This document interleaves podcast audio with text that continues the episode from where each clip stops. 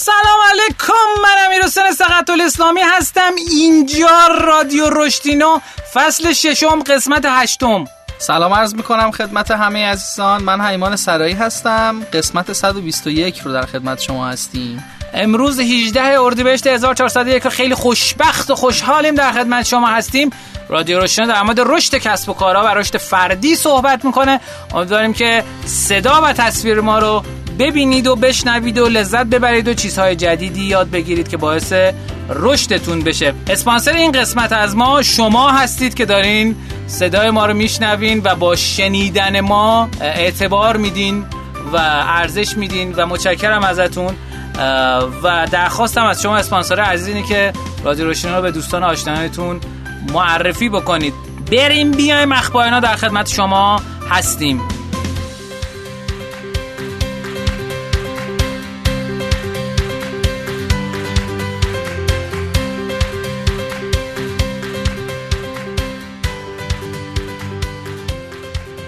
خب تو قسمت اخباری ما اخبار جدید کسب و کاری رو دنیای مد و فشن و اینا رو نمیگیم. همون کسب و کاری رو میگیم. امیدوارم که براتون جذاب باشه. دو تا اتفاق عجیب غریبی افتاد. یکی این که همونطور که امبر هرد به زلیل حقارت رسید ایلان ماسک به عرش اعلا پرواز کرد.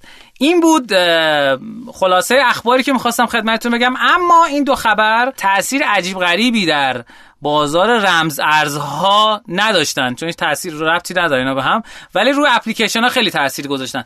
می‌خوایم تو قسمت نکاتینو سقوط نتفلیکس رو و تاثیرش رو امبر هرد که هیچ تأثیری ما مشاهده نکردیم بررسی بکنیم. آقا این گذاشتن میکروفون اینجا خیلی تاثیر چیزی داشته. نه نتفلیکس خیلی سقوط عجیب غریبی رو تجربه کرده. ما می‌خوایم رو data اینا رو ببینیم ببینیم چه اتفاقی افتاده.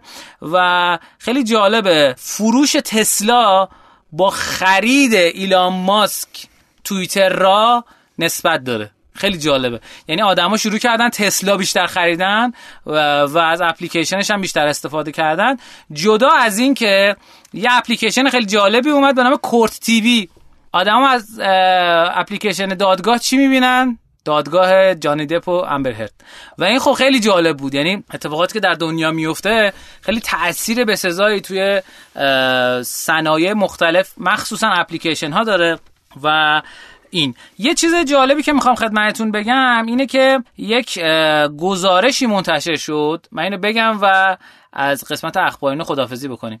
گزارشی که منتشر شد این بود که آقا چقدر چشه شما زیبایی. من تا اینقدر نزدیک ندیده بودم. از رو به رو. خیلی تاثیر عجیبیه.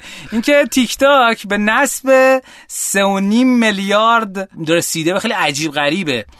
و فصل های متوالی نصب های عجیب غریبی گرفته تیک تاک هم تو اپ استور هم تو گوگل پلی.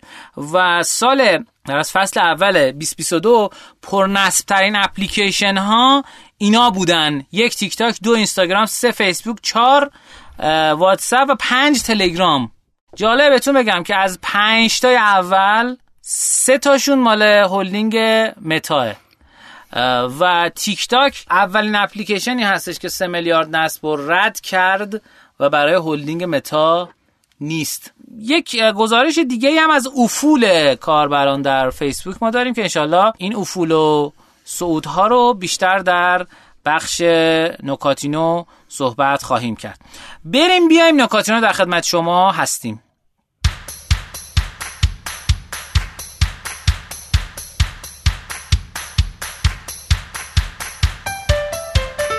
خب تو قسمت نکاتینو ما نکات تحلیلی کسب و کاری رو میگیم. امیدواریم که به درتون بخوره و براتون جذاب باشه. ایمان جان چی داری برامون؟ خب من برای نکاتینو امروز یه موضوعی رو تو حوزه مربیگری پیدا کردم. یکی از دغدغه‌هایی که می‌بینم خیلی زیاد شده الان و خوبم هست واقعا این اینه که مدیرا دوست دارن مربیگری رو یاد بگیرن یا به اصطلاح کوچینگ رو یاد بگیرن. یه نکته خیلی کوچیکی که حالا کوچینگ اگه بخوایم باز کنیم خیلی مبحث بزرگیه و به این راحتی ها یه نکته کوچیک در حوزه کوچینگ اینه که یه یه با هم فرق داره. و گیه خب می‌فهمید کاری که من می‌خوام بکنم که صرفا یه نکته خیلی کوچیک بگم اما به نظرم نکته که مهمه. برای همه اونایی که دارن مسیر کوچینگ رو پی می‌گیرن و توش حرکت می‌کنن. اونم اینه که حواسمون به نقاط قوت و ضعف خودمون و آدمها باشه. و حواسمون باشه که نقاط قوت و ضعف آدمها دروی یه سکن. یعنی چی؟ توی یکی از جلساتی که من با یکی از مدیران یکی از این سازمان های آیتی داشتم که نمی‌تونم الان اسمشو بگم یکی از مدیرا دغدغش این بود که آقا من نمی‌تونم تایمم رو مدیریت کنم تو این فشاری که روم هست. و خب میگفتش که فکر می‌کنم مشکلم اینه که نمی‌تونم نه بگم. همه کارا رو وقتی به من میسپرن قبول می‌کنم و بهترین نحو انجام میدم. می‌گفت با اینکه من می‌دونم مدیرایی هستن که از قصد کارو خراب می‌کنن.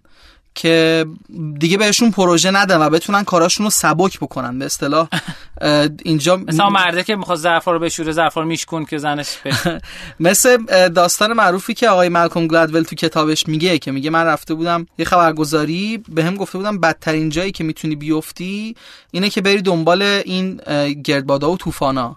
بعد به من اولین کار گفتن که پاشو برو دنبال فلان گردباد توی کلمبیا. بعد کلمبیا هم اگه اشتباه نکنم یه ایالت تو آمریکا هم خب کشور کلمبیا دیگه. بله. بعد این پاشو رفته بود کشور کلمبیا. می‌گفت من از قصد رفتم اونجا بهم زنگ زدم گفتن خب چی شد؟ گفتم والا من اینجا هیچ گردباد و طوفانی نمی‌بینم. و می‌گفت اون شد که دیگه هیچ وقت به من این کار رو اصلا نکردم ببین این یه کاریه که می‌کنن بعضی وقتا و واقعا بعضی وقتا کارکرد داره. اما قدیمی داریم تو چیز نمی‌دونم شنیدی یا نه. به بچهه می‌گفتن بگو الف. می‌گفت انف.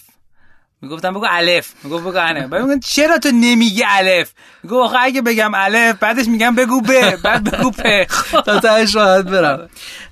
اما وقتی با این مدیر ما صحبت کردیم همونجوری که داشتیم با هم حرف می‌زدیم به یه نقطه جالب. ببین آقا این مدیر ادعاش این بود که من نقطه ضعفم اینه که نه نمی‌تونم بگم. اما وقتی با هم صحبت می‌کردیم خودش متوجه شد که خب کار کوچ سوال پرسیدن دیگه. با سوالایی که ازش پرسیدم متوجه شد که این به اصطلاح نقطه ضعفی که الان پیدا کرده توی خودش همون نقطه قوتیه که تا اینجا رسوندتش و تبدیلش کرده به, به یک مدیر توی سازمان نسبتا بزرگ. میگو متوجه شده بود که این آدمی که الان نمی‌تونه بگه نه برای همین نه نگفتنش بود. که چند لول رو طی کرده بود و به این لول بالا رسیده بود. یعنی چی؟ یعنی اینکه این نقطه قوتی که این آدم داشت الان دیگه براش کار نمی‌کرد و تبدیل شده به نقطه ضعفش. خیلی از آدمایی که ما دور برمون می‌شناسیم و نقطه ضعفی رو توشون پیدا می‌کنیم این نقطه ضعفشون روی دیگه سکه نقطه قوتشونه. و بالعکس یعنی ببین شما وقتی که می‌بینی در از پوزیشنش اونجا اشتباه ممکنه باشه. حالا یا این یا اینکه به قول آقای پیتر که می‌گفت آدم ها اونقدر رشد می‌کنن تا به سطح بیکفایتی برسن این آدما اونقدر رشد کردن که به سطح بیکفایتی رسیدن. یعنی تا اینجا کار می‌کردن از اینجا بعد کار نمی‌کنه. جاشون اشتباه شده. آره دیگه. حالا قدم اول توی کوچینگ به رسمیت شناختن این موضوعه. یعنی ببین انقدر به خودت این برچسب نزن که مثلا من آدم منظمی نیستم. این منظم نبودن تو همون چیزیه که, تا دیروز که تو که به تو می‌گفتن آدم خلاق. و اینا با هم یکیه. دو روی یه سکه است. فهم این موضوع باعث میشه که ما یکم بهتر خودمون رو و کارمندمون رو درک کنیم و به جای اینکه راه حل هامون راه حلایی بشن که سرکوبگر باشن. که شما وقتی یه بخش رو سرکوب می‌کنی بخش دیگه هم به اصطلاح اون روی سکم سرکوب میشه. به جای این کار بتونیم بهتر مدیریتش بکنیم. همین مدیری که من باهاش صحبت کردم بعد از اینکه به این به قول روانشناسا بریک ثرو رسید متوجه شد که شاید داشته به خودش سخت می‌گرفته که آقا این یک ویژگی مهم تو من بوده. این اینکه الان داره منو سرویس می‌کنه که نمی‌ذاره تایمم رو مدیریت بکنم تا دیروز اصلا باعث شده پیشرفت بکنم. و با قبول کردن این ویژگی تو خودش اولین قدم رو برداشت و کم کم تونست قبل از اون مثلا میگفتش که من الان ساعتم زنگ می‌خوره و بعضی وقتا اونقدر اعصابم از دست خودم خورده کلا بیدار نمیشم لج می‌کنم با خودم. بعد از این موضوع اولین اتفاقی که افتاد این بود که دیگه با خودش لج نمی‌کرد. چون فهمیده بود که آقا من انقدر آدم داغونی نیستم چرا من دارم با خودم لج می‌کنم؟ و این حاصل نمیشه مگر اینکه شما متوجه این موضوع باشید که نقاط ضعف شما روی دیگه نقاط قوت شما. و شما باید اینها رو فهم جدیدی ازشون پیدا بکنید. بله بله می‌فهمم.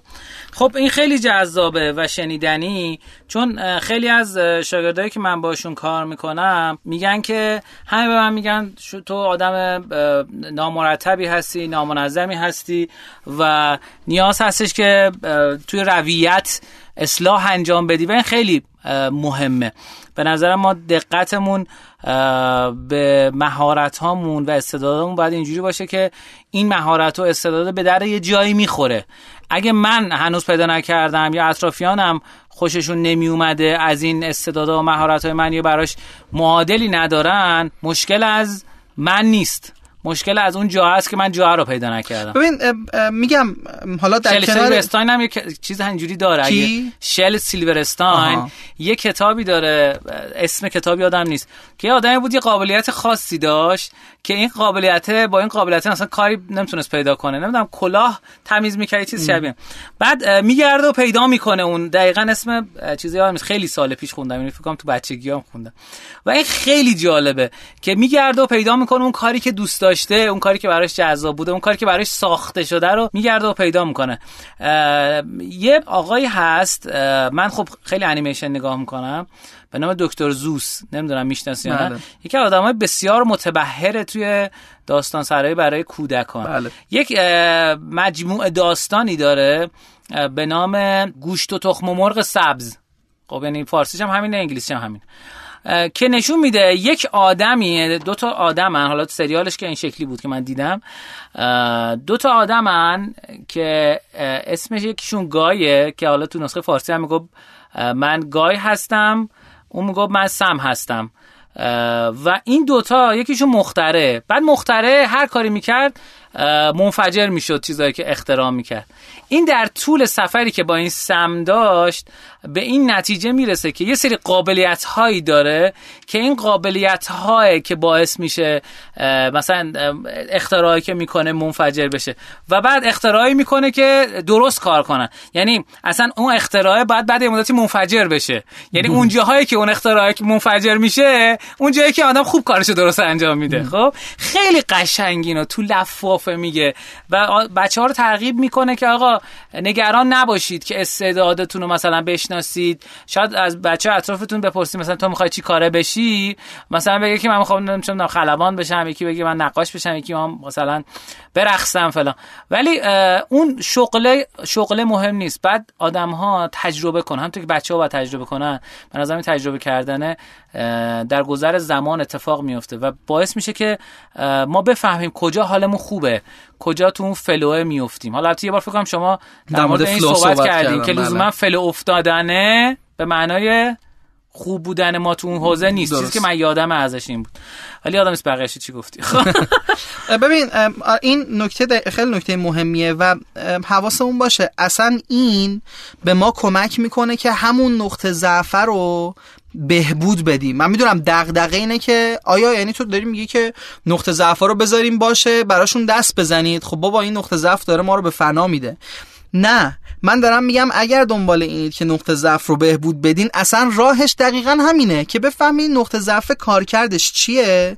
برای اون کارکرد ازش استفاده کنید.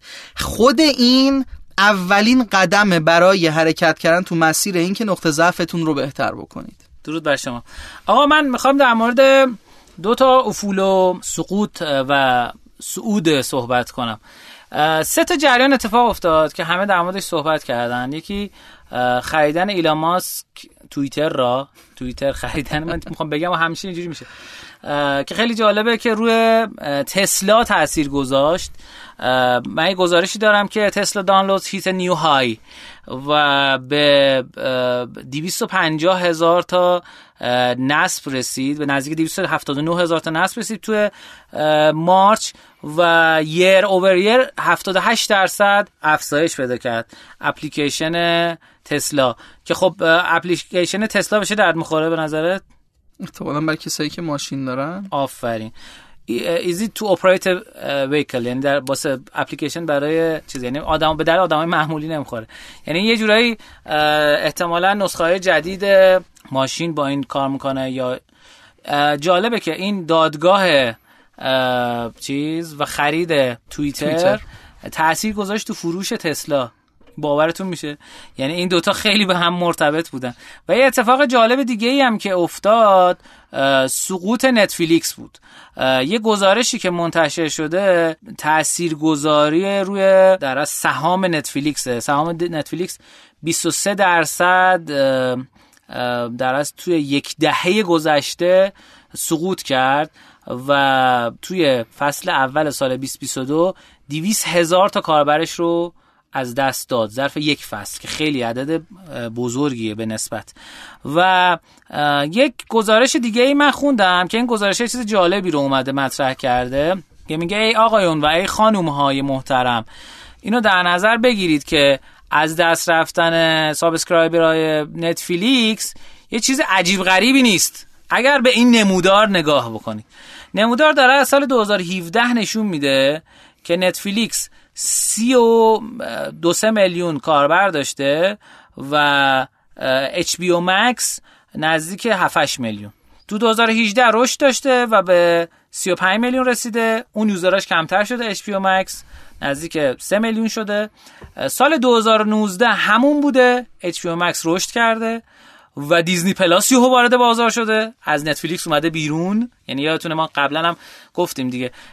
دیزنی پلاس دیزنی اومد شبکه خودش رو انداخت اپلیکیشن خودش رو انداخت و از چیز اومد بیرون. این تاثیر تو سال بعد گذاشت. یعنی تو 2020 یهو نزدیک همون قدری که به دیزنی پلاس اضافه شد دیزنی پلاس رشد بیشتری داشت و از کاربرهای نتفلیکس کم شد.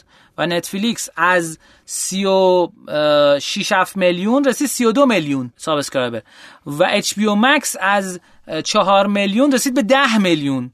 و دیزنی پلاس هم مثل 2019 همون اولش 10 میلیون کاربر داشت جالبه که دیزنی پلاس سال 2021 رسید به نزدیک 7 میلیون HBO Max رسید به نزدیک 25 میلیون و نتفلیکس رسید به 25 میلیون. یعنی از ببخشید کمتر از 52 میلیون 25 میلیون رو کم کن. 27 میلیون. آره اچ پی شد 27 میلیون نتفلیکس هم نزدیک 22 میلیون. و این خب خیلی داره, داره نشون میده رو نمودار که آقا توقع می‌رفت که این اتفاق بیفته.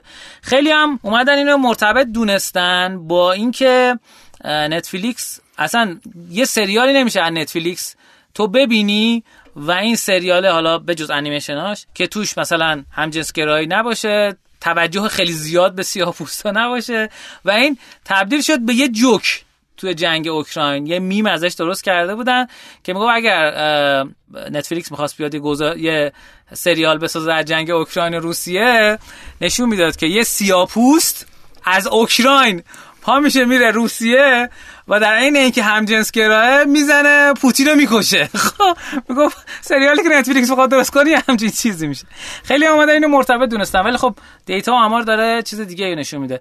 جدا از این که یه اتفاق با مزه دیگه هم افتاد که اپلیکیشن هلو درآمدش به صورت انفجاری وقتی که هیچکی توجهی نمی‌کرد بهش افزایش پیدا کرد. و از سال 2018 تا الان رسیده 6 برابر شده و به 24 میلیون دلار 22 میلیون دلار درآمد. ظرف یک هفته رسیده. این خب عدد خیلی خیلی بالایی.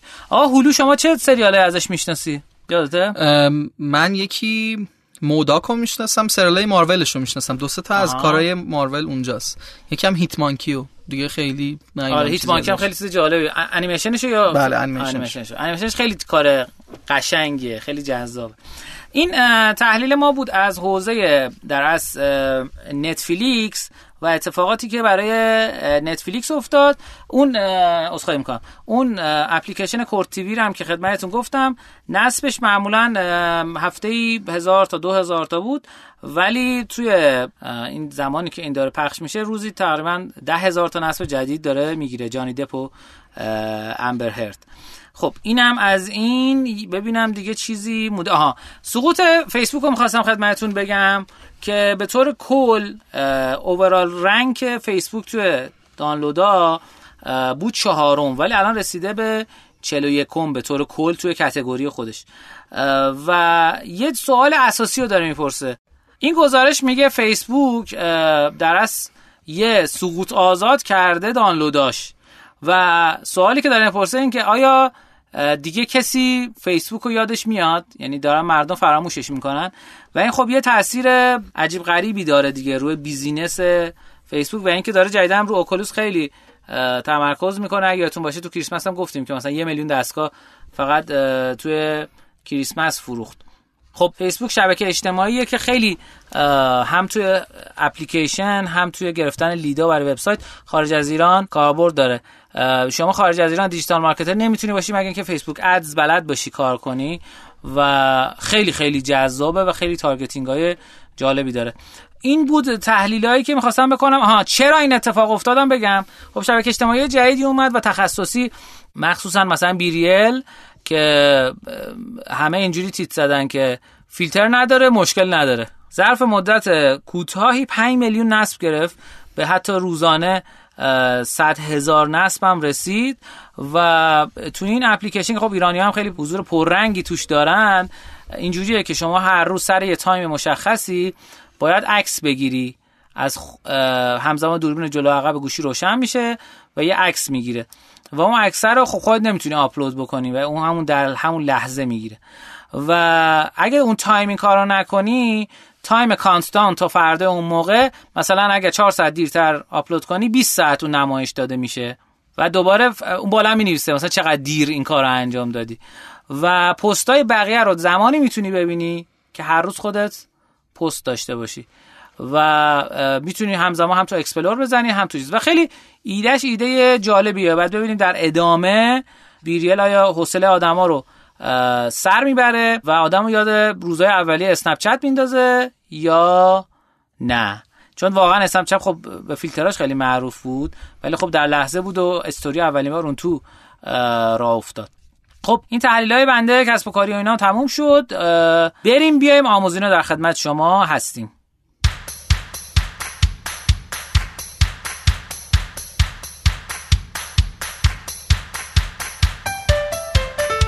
خب تو قسمت آموزین ما آموزش های دنباله داری رو خدمتتون عرض می‌کنیم که امیدواریم به درتون بخوره و براتون جذاب باشه ایمان جان در خدمت شما هستیم. خواهش می‌کنم. من دوست دارم که از این قسمت در مورد کتابی صحبت کنم با شما که فکر می‌کنم یکی از مهمترین کتاب هاست. من در مورد مفهوم امنیت روانی خیلی حرف زدم. و می‌خوام در مورد مهمترین کتابی که در مورد امنیت روانی حرف زده صحبت بکنم کتاب Fearless Organization که ایشالا تا چند ماه دیگه هم کارهای ترجمهش تموم میشه و خودمون راهی بازارش می‌کنیم. و ایدهش ایده برتر سال 2018 از نظر وبسایت یکی از این وبسایت هایی بوده که الان متاسفانه اسمش یادم رفته اما به اصطلاح تو حوزه مدیریت ایده ها رو رتبه بندی می‌کنه. Thinkers 50 این وبسایت Thinkers 50 ایده ایده مهمیه نه بیشتر از نمی‌خوام در مورد این که چرا مهمه و اینا صحبت بکنم. خیلی هم حرف زدم در موردش که چرا امنیت روانی مهمه و اینا. می‌خوام در مورد این کتاب شروع کنم به طور سریالی حرف زدن. داستان از اینجا شروع میشه که توی یه بیمارستانی یه دو قلو به دنیا میان و وقتی که این دو قلوها به دنیا میان یه بیماری داشتن که به اصطلاح توی NICU که این بچه ها رو می‌برن که نارس بودن تا مثلا حالا بهشون رسیدگی بشه. پزشک میاد بررسی می‌کنه و یه سری حالا داروهایی رو تجویز می‌کنه. اونجا یه خانومی به اسم کریستینا که حالا اسم واقعیش هم نیست که پرستار اون بخش بوده تو ذهنش میاد که ما معمولا یه داروی خاصی رو به این بچه ها تجویز می‌کنیم. چرا دکتر این کارو نکرد؟ این فضا رو تصور بکنید که شما یه پرستارید و تو ذهنتون که نکنه پزشک داره اشتباه می‌کنه. خب پزشک از شما تخصص بیشتری داره سابقه بیشتری داره. مخصوصا اینکه کریستینا جزء پرستاره بود که تازه هم اضافه شده بود به بیمارستان. کریستینا تعریف می‌کنه که من یه لحظه تو ذهنم هفته پیش اومد که هفته پیش یکی از پرستارا یه پرستار دیگه ای با دکتر صحبت کرده بود دکتر دریک و بهش گفته بود یه همچین چیزی که های دکتر فکر کنم مثلا چنین چیزی رو شما فراموش کردین. و دکتر عصبانی شده بود و سرش فریاد زده بود که تو بیشتر می‌فهمی یا من؟ من خودم می‌دونم دارم چی کار می‌کنم. کی به تو اجازه داده که در مورد تخصص من نظر بدی و از این حرفا؟ همینجا تصمیم می‌گیره که حرفی نزنه. داستان جلو میره و خانم ایمی ادمونسون نویسنده کتاب میگه که می‌دونین چه چیزی رو ما از این داستان می‌فهمیم؟ این رو می‌فهمیم که ما آدم ها یه ماشین حساب ناخداگاه تو ذهنمون داریم که همیشه داره حساب می‌کنه حرفی رو بزنه یا سکوت کنه. این ماشین حسابه به خاطر اینکه داره حساب می‌کنه فواید حرف زدن و فواید سکوت کردن رو و با هم اینا رو مقایسه می‌کنه و می‌بینه کدومش بیشتر میچربه به اصطلاح کدوم کفه ترازو. این تصمیم گیرنده اینه که ما حرف بزنیم یا سکوت کنیم. اما نکته اینجاست. نکته اینجاست که ما معمولا تو شرایطی قرار می‌گیریم که سکوت کردن فوایدش خیلی فوریتر و مشخصتره. یعنی شما اگر یه ایده ای دارین این رو مطرح بکنید اولا از کجا معلوم درسته؟ دوم من اینکه کی معلوم بشه درسته یا نه خیلی در آینده اتفاق میفته اما اگر سکوت بکنید پاداشش چیه؟ کسی شما رو دعوا نمی‌کنه؟ و نکته بعدی این که همون لحظه هم شما این پاداش رو می‌گیرین. یعنی همین که خیالتون راحت میشه و حرفی نمی‌زنین تمام میشه دیگه. و ما معمولا توی مقایسه کردن این دوتا مورد با هم خب مشکل داریم به خاطر اینکه معمولا سکوت رو ترجیح میدیم. کریستینا هم تو این داستان سکوت رو ترجیح میده. اما شانس میاره به خاطر اینکه بعد از اینکه یکم داستان رو مرور می‌کنه تصمیم می‌گیره که به خود دکتر نگه و بره به اون مسئول به اصطلاح دارو و ثبت داروها نکته رو گوش زد بکنه. و مسئول ثبت داروها میگه که باشه بذار من از دکتر می‌پرسم. و از دکتر می‌پرسه و دکتر متوجه اشتباهش میشه دارو رو تجویز می‌کنه و خدا اون بچه ها سالم میمونن. اما نکته اینجا یاد چی افتادم؟ آمبرلا آکادمی افتادم. ندیدم فیلمو. مال مارول اگه اشتباه نکنم که سری بچه های عجیب و خلقه است که دکتری ازشون محافظت می‌کنه. خب. حالا اینجا ما به خوششانس بودیم و یه داستان خوب رو شنیدیم. اما جالبه که بدونین مرگ و میرای زیادی توی بیمارستان ها به خاطر دقیقا همین موضوع اتفاق میفته و این باعث شده که حتی توی سری از بیمارستان ها نوع آموزش به کادر پزشکی و کادر پرستاری تغییر بکنه. به نحوی که به آدم ها فضای امنیت روانی رو آموزش بده. اینکه چطور می‌تونن امنیت روانی رو توی فضا ایجاد بکنن. اما تعریف امنیت روانی چیه؟ امنیت روانی یعنی فضایی ببین روحیه نیست. این یک ویژگی شخصیتی نیست. فضایی که توی اون آدم ها می‌تونن حرفشون رو بزنن بدون اینکه ترس داشته باشن از اینکه این حرفی که زده شده و این ایده که مطرح شده در آینده قرار خیرشون رو بگیره.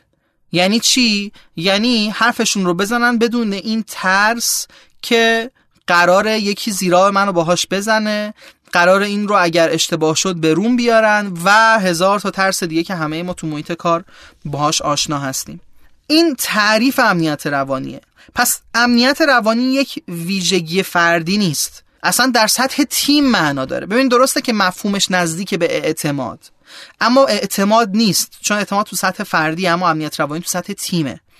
تو سطح تیم وقتی این فضا وجود داره ما میگیم این فضا از لحاظ روانی امنه و امنیت روانی داره. تو قسمت بعد نمی‌خوام خیلی این بخش رو طولانی کنم و می‌خوام تو هر قسمت بخشیشو بگم. در مورد این صحبت می‌کنیم که اصلا چی شد که این خانم ایمی ادمونسون که نویسنده کتاب و هر جا امنیت روانی رو سرچ کنین اسم ایشون میاد اصلا امنیت روانی رو کشف کرد و این پژوهش ها به ما چه چیزهایی رو آموزش میده؟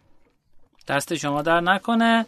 خب تو قسمت آموزینا ما محتواهای دنبالدار رو در موردش صحبت می‌کنیم و در موردش میشنویم. و چیزی که برای من خیلی اهمیت داره اینه که بتونیم بین اینا یک نخ تسبیحی داشته باشیم. خب ما یک کتاب و جب جب هوک رو در خدمت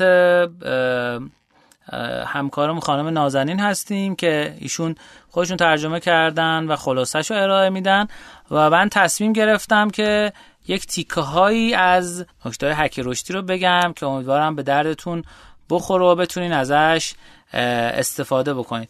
اما من می‌خوام امروز داستان یک آقای رو تعریف بکنم براتون که خیلی داستان جالبی داره. من یک پست اینستاگرام هم در موردش درست کردم ولی انقدر این جذابه. حالا اونجا خیلی خلاصه عرض کردم. سعی می‌کنم اینجا مقدار بازش بکنم.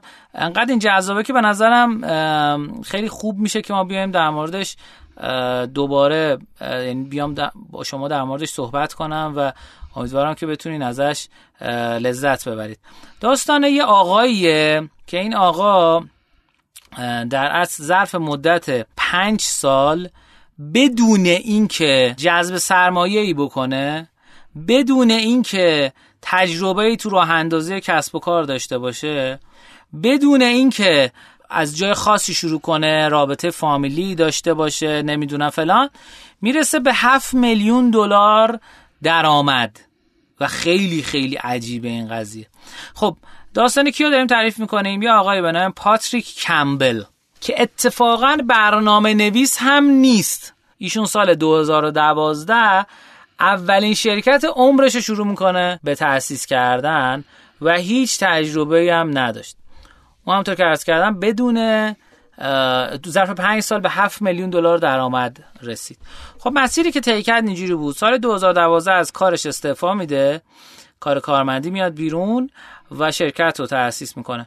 اون متوجه میشه که شرکت ها یک منابع عظیمی رو دارن هزینه می‌کنن برای اینکه محصول یا سرویسی رو درست بکنن. اما وقتی اون محصول وارد بازار می‌کنن نمی‌دونن چجوری باید قیمت گذاریش کنن. اونا صرفا حدس می‌زنن که چه قیمتی باید بذارن. اون تصمیم گرفت که بیاد این مشکل حدس زدن قیمت رو حل کنه به تنهایی. چیکار کرد؟ اومد سرمایه گذاری کرد 18 ساعت در روز و دیتا رو تحلیل کرد و 100 درصد رو فروش یه نفر به یه نفر متمرکز شد. و تونه ظرف مدت یعنی یه نفر یعنی می‌رفت حضوری میگه آقا من این مشکلتون حل می‌کنم فلان فلان فلان انقدر. ظرف مدت 6 ماه تونه 130 هزار دلار بفروشه. و ظرف مدت دو سال به فروش سالیانه 500 هزار دلار رسید. یکی از مشتریاست به نام در از اسم شرکت البته ننوشته. وقتی می‌خواسته وارد بورس آمریکا بشه متوجه شد که این شرکت داده های مالیش درست نیست و دقیق نیست. اون تصمیم گرفت یه نرم افزار scalable درست کنه مقیاس پذیر درست کنه که بیاد داده های مالی رو برای شرکت های SaaS software as a service یا شرکت هایی که مثلا نرم افزار به صورت اجاره در اختیار می‌ذارن مثل سایز تازه و فلان و اینا درست کنه.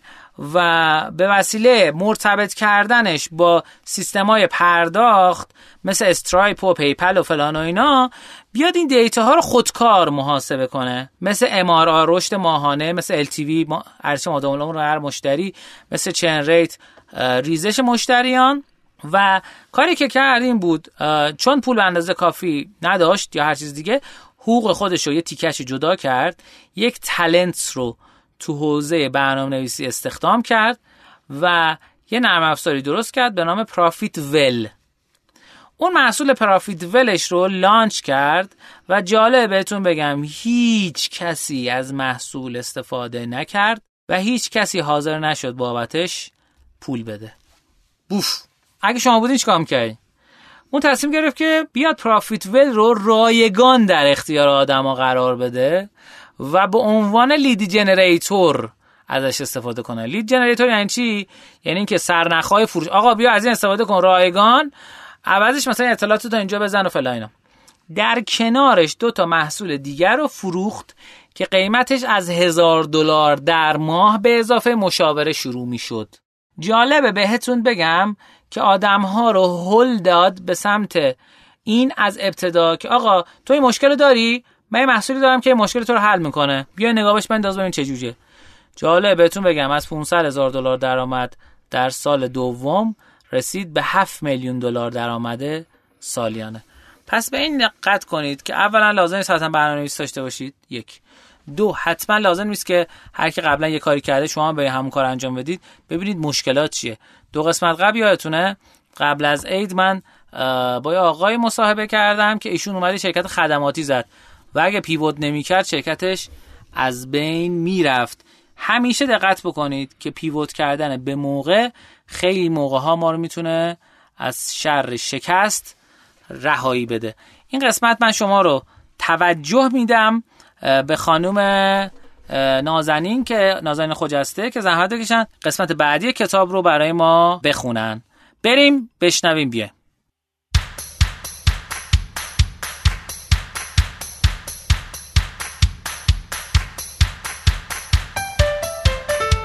سلام عرض می کنم خدمت همراهان عزیز رادیو رشتینو نازنین خجسته هستم با بخش پایانی روایت کتاب مشت مشت مشت. هوک راست اثر گری واینرچاک در خدمتتون هستم.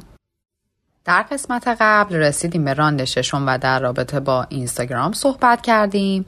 در راند هفتم در رابطه با شبکه اجتماعی تامبلر صحبت می‌کنه که از اونجایی که این شبکه اجتماعی توی کشور ما زیاد رونق نداره استفاده ازش از این راند عبور می‌کنیم. اگر دوستان تمایل دارند که در رابطه با جزئیاتش و کیس هایی که مثال زده بیشتر بدونن می‌تونن کتاب رو مطالعه کنن.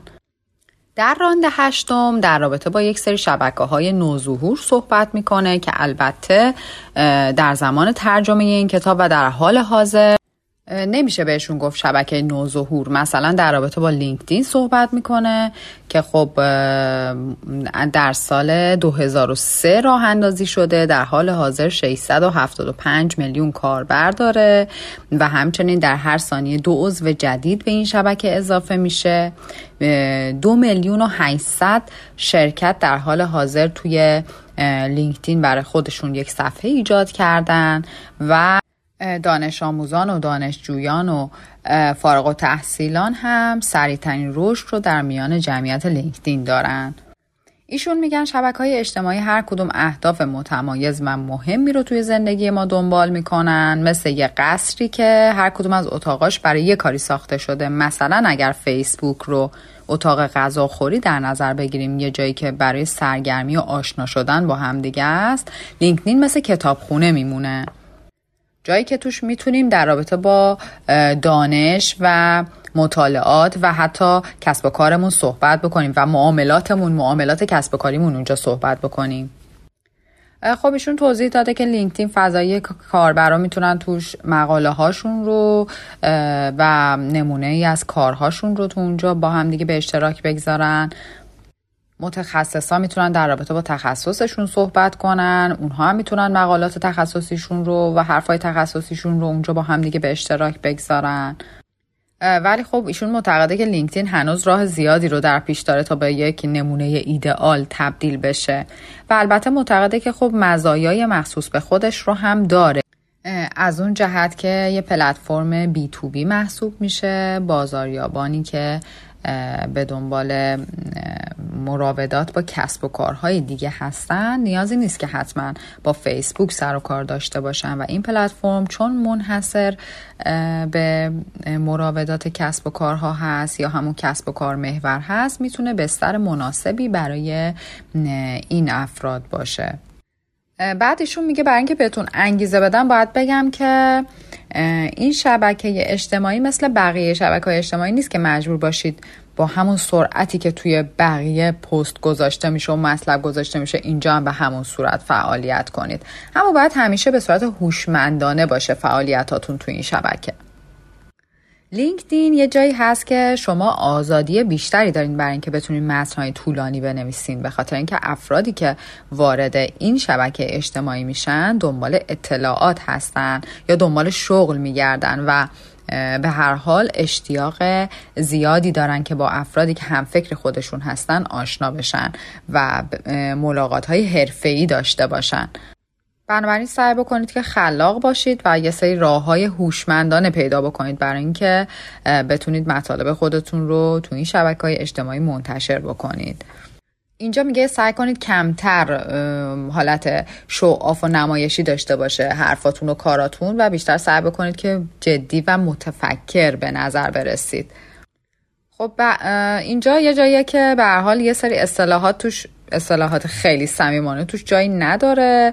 البته سعی بکنید که گرم صحبت بکنید اما یه سری اصطلاحاته که توی شبکه های اجتماعی دیگه استفاده میشه و عامیانه هست بهتر هست که اینجا استفاده نکنید. بیشتر از این در رابطه با لینکدین توضیح نداده. بعد در رابطه با گوگل پلاس توضیح داده که حالا کلا این پروژه متوقف شده و در رابطه باش صحبت نمی کنیم. بعد در رابطه با واین توضیح داده و اسنپ چت که باز هم اینها توی کشور ما زیاد رواج نداره. در راند بعدی که همون راند نهم باشه در رابطه با تلاش صحبت می‌کنه. میگه محتوا پادشاست.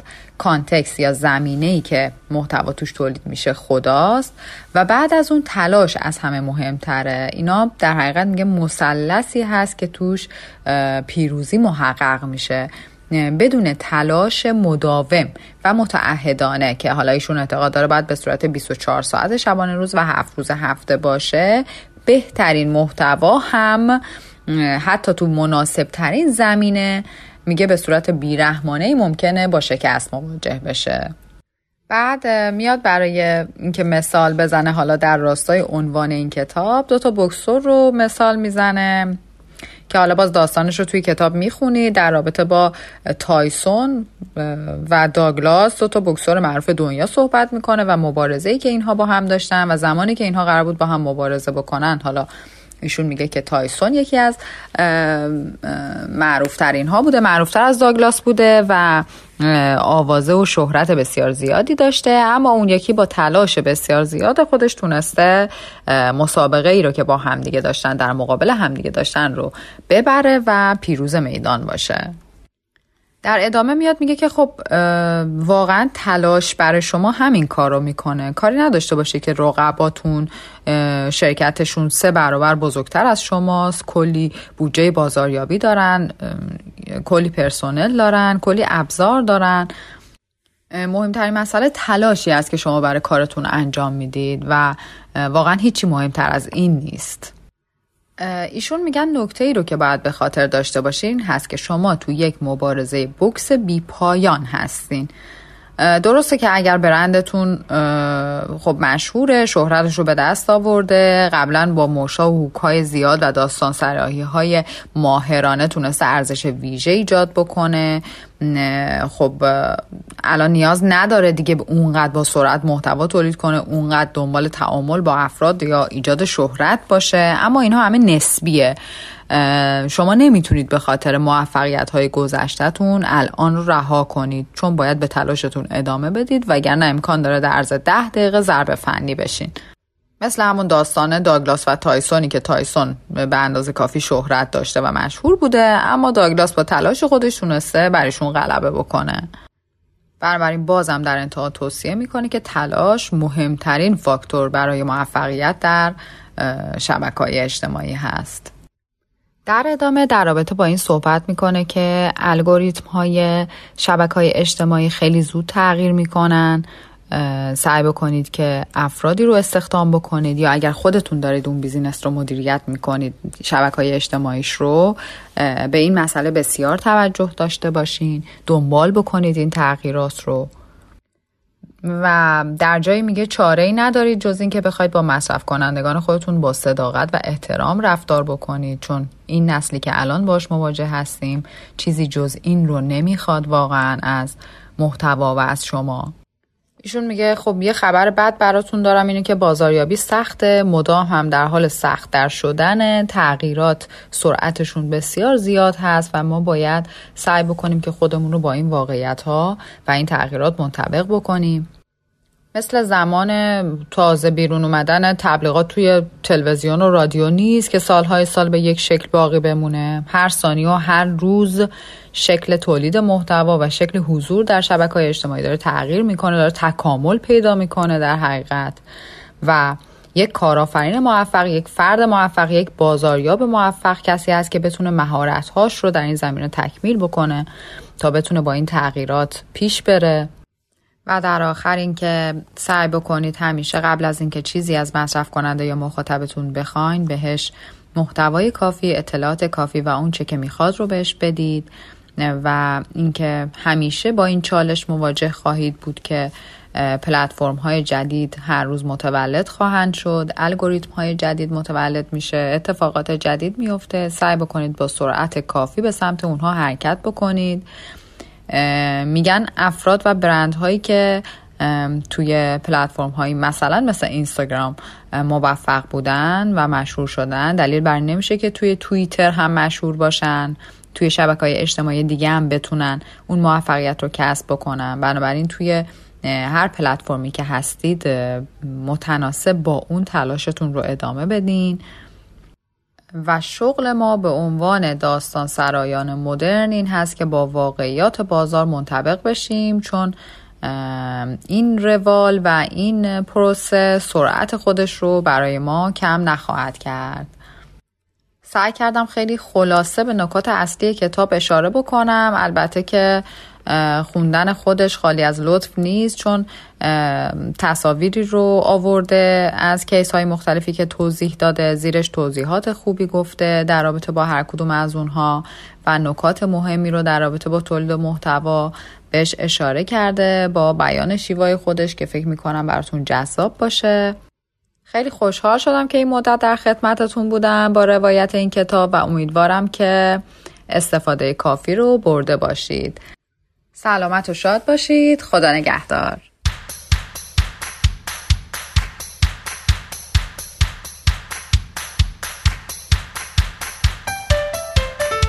خب متشکرم از خانم خجسته که زحمت کشیدن و این قسمت رو به نحو احسن ارائه دادن.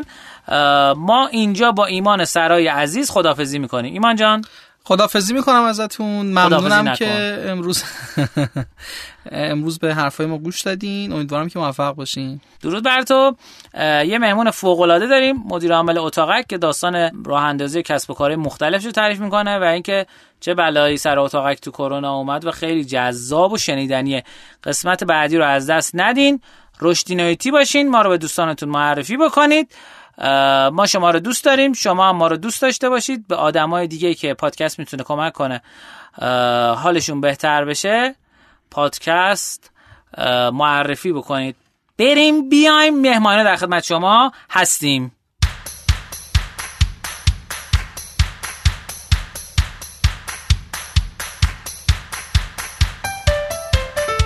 خب تو این قسمت برنامه ما مهمانینو رو داریم. مهمانینو یک بخش بسیار جذاب برای شما شنوندگان عزیز و گرامیه.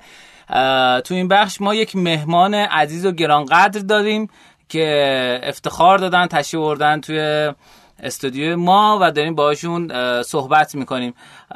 کسی که از فضای marketing به فضای مدیریت کسب و کار اومده این روزها.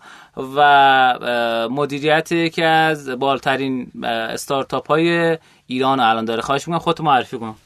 سلام خدمت همه شما.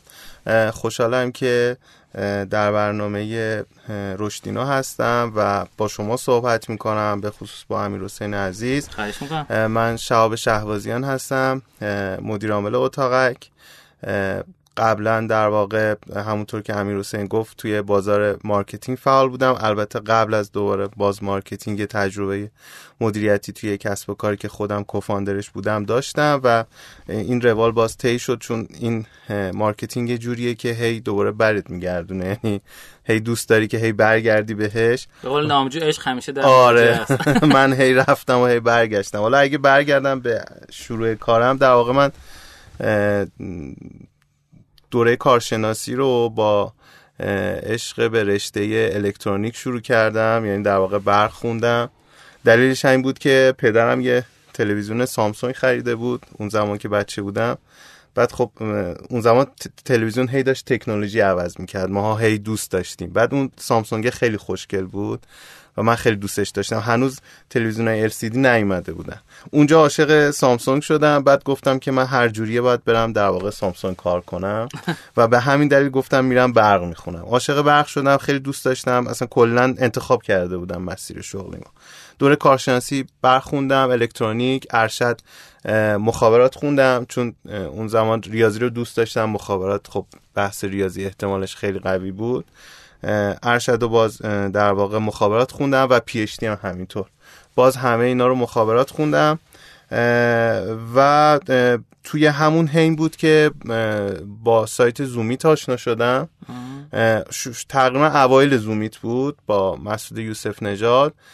و چون می‌تونستم خوب بنویسم از بچگی خوب مینوشتم دوست داشتم نوشتن و قابلیت خیلی بزرگی آره آره شروع کردیم با یعنی اون زمان یکم از زومیت گذشته بود. بعد من و یکی دو تا دیگه از بچه ها اضافه شدیم و زومیت شک گرفت. بله. خیلی قوی. اون زمان رقیب ما نارنجی بود نارنجی بله. که حالا همه آره. و ما اون زمان برای اینکه یه ارزش خوبی خلق کنیم رفتیم و در واقع شروع کردیم به تولید محتوای بومی. بعد اونجا خب یه گروه بچه ها فن سامسونگ بودن یه گروه فن اپل بودن من اون زمان همچنان فن سامسونگ بودم. من راجع به سامسونگ می نوشتم تولید محتوا بود. یعنی ترجمه نبود. اون زمان بیشتر سایت ها ترجمه می‌کردن. ما قشنگ تولید محتوا می‌کردیم. خیلی جا. این مال چه سالی میشه؟ تقریبا مال سال 88 89 اون زمان یکی دیگه از دوستامم بود آرمان والی که در واقع خیلی فرد که ازش یاد گرفتم و دوستش دارم. آرمانم بود او فن اپل بود من و او همیشه دعوا داشتیم. و آخرین دعوامون یادم برای گوشی 5S بود. آیفون 5S که می‌گفتیم هیچ تغییر نکرده با 5 هنوزم واسه نسخه های جدیدم همینو میگم واسه اپل. حالا من فرق کردم دیگه فن اپل شدم اون زمان گذشت. بعد این قضیه با زومیت شروع کردم. تولید محتوا content marketing واقعا تو این زمینه خیلی رشد کردم خیلی دوستش داشتم content و. بعد دیگه حالا به اختصار رفتم تو فضای marketing تو کمپانی های خوبی کار کردم.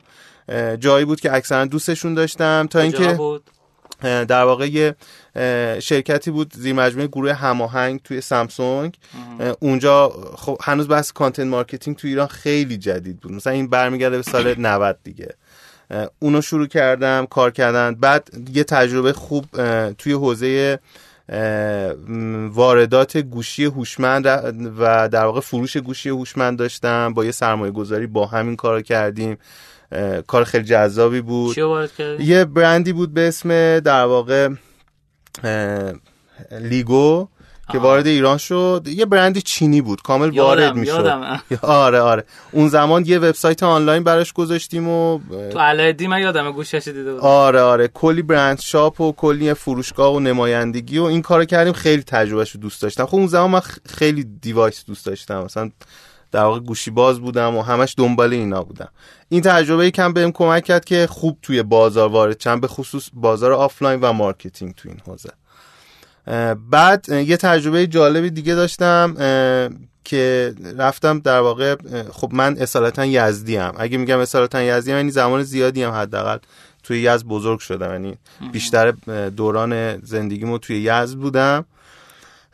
و اونجا ما یه برندی داشتیم داریم توی یزد به اسم پارسیجو یه search engine native search engine اون زمان زیر بار حمله در واقع مردم بود. از چون اون زمان تازه زمانایی بود که مثلا یوتیوب فیلتر شده بود آپارات داشت رشد می‌کرد باز ملت میترسیدن که گوگل هم نکنه فیلتر بشه و پارسیجو بیاد. ولی واقعیت اینه که خیلی رویکردها و نگرش های ما تو پارسیجو متفاوت بود از این که حالا اصلا قرار نبود به صورت عمده یعنی دقیقا قرار نبود رقیب گوگل بشیم. نگاهمون بیشتر سمت مثلا native search engine ایی بود مثل مثلا نیور تو در واقع کره جنوبی یا یاندکس توی در واقع روسیه, ولی به هر حال پارسیجو این شکلی بود دیگه. ما هر چی کار branding انجام می‌دادیم که خودمون رو از دولت و اون نگاه هایی که وجود داره جدا کنیم هی هر وزیری میمد یه بار میمد پارسیجو رو افتتاح می‌کرد. مثلا پنج دفعه ما رو افتتاح کرد. هر کی از سر راه می‌رسید می‌خواست یه بار پارسیجو رو افتتاح کنه. آره. ولی خوب بود. می‌دونی اونجا یه تیم فنی خیلی قوی بود. developer ای در واقع جاوا بودن. بچه های واقعا قوی بودن. ولی تیم marketing و محتوا و اینجور چیزا نداشت. اصلا نگاه اون شکلی نبود. شما تو زومیت کار می‌کردی؟ تهران بودی یا یزد بودی؟ من یزد بودم. آها یزد بودی بعد آره. یزدم پارسیجو ملحق شدی؟ دقیقا. زومیت دورکار بودیم آها. دیگه بعدا دفتر اومد. یعنی از زومیت یه مسیری رو طی کرد تا به اون نقطه رسید. تجربیات زومیت حالا یه زمان فرصت شد. تجربیات خیلی جالبی اونجا شکل گرفت. اصلا ما چجوری تونستیم همتراز نارنجی بشیم بعد نارنجی رفت و بتونیم در واقع بازار رو فتح کنیم. بعد اون رفتم در واقع تو همون کمپانی لیگو لیگو ایران بعد اومدم پارسیجو. تو پارسیجو که بودم خوشحال بودم راحت بودم داشتیم کار می‌کردیم. آفرهای خوبی هم داشتم. حالا از در واقع استارتاپ های تهرانی اون زمان آفر داشتم ولی هم همچنان دوست داشتم یز بمونم. هیچ قصدی برای جدایی از شهر هم نداشتم یا فاصله گرفتن. اونجا خب استارتاپ ها داشتن رشد می‌کردن. ما هم داشتیم توی فضایی از مثلا یکم این قضیه رو بولد می‌کردیم و به بچه ها کمک می‌کردیم و اینجور چیزا.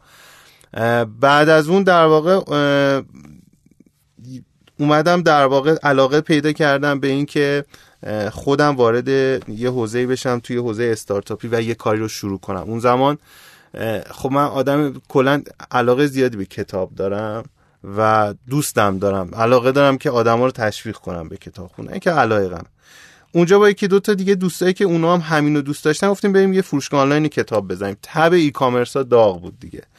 بعد حین این کار بعد هی نگاه کردیم هی به قول اصطلاح در واقع بعداً که یاد گرفتم مثلا financial projection و اینا میشستیم توی اکسل می‌زدیم آقا این چقدر سود داره این چقدر درآمد داره این ما رو به کجا میرسونه اینا. دیدم خیلی دوستش ندارم یعنی اون اون اون حاشیه سودش. آره این منو راضی نمی‌کنه. چه سالی شدی؟ اینا برمیگرده به سال 90 تقریبا 5 دیگه. آه. 95 شروع کردم گفتم آقا اصلا باز تب social هم داغ بود. گفتم بیایم داغش کنیم یه social network توزیع کتاب بزنیم. الان اگه برگردم این کار نمی‌کنم چون social network ها خیلی درد سر خودش داره بعد این push کردنش هم خیلی کار ساده ای نیست. یعنی باید خیلی خفن باشی. آره. ما این کاره نبودیم. سوشال رو زدیم و کلی یه تیم جمع کردیم و کلی عشق می‌کردیم. می‌دونی خوش میگذشت بهمون. اینجوری بگم. از اون استارتاپی که خوش بگذرونیم بود. ولی خب نشد دیگه. حتی نتونستیم براش یه راندم جذب سرمایه کنیم. ایده ایده بدی نبوده. یعنی چیزایی که براش جیکو بوک. جیکو بوک. آره احتمالا. آره یه سری شنیده بودن. نتونست. یعنی من حتی احساس می‌کنم که ما به برحله مثلا فیت راه حل و مثلا نرسیدیم. یعنی نتونستیم فیت کنیم. و خب خیلی دیگه ادامه ندادیم. و شاید یکی از بزرگترین دلیلش که ادامه ندادیم خود من بود. یعنی احساس می‌کنم که اونجا زود کوتاه آمدم می‌تونستیم مثلا پیوت کنیم اینو به چرخونیم ولی زود کوتاه آمدیم در یکی از دلایل عمدهش هم دیگه هم این بود که هر جا می‌رفتی بیشتر سرمایه گذارا نامیدت می‌کرد. بازار کتاب مگه چقدر کتاب خون داریم؟ این این جمله ثابت همشون بود.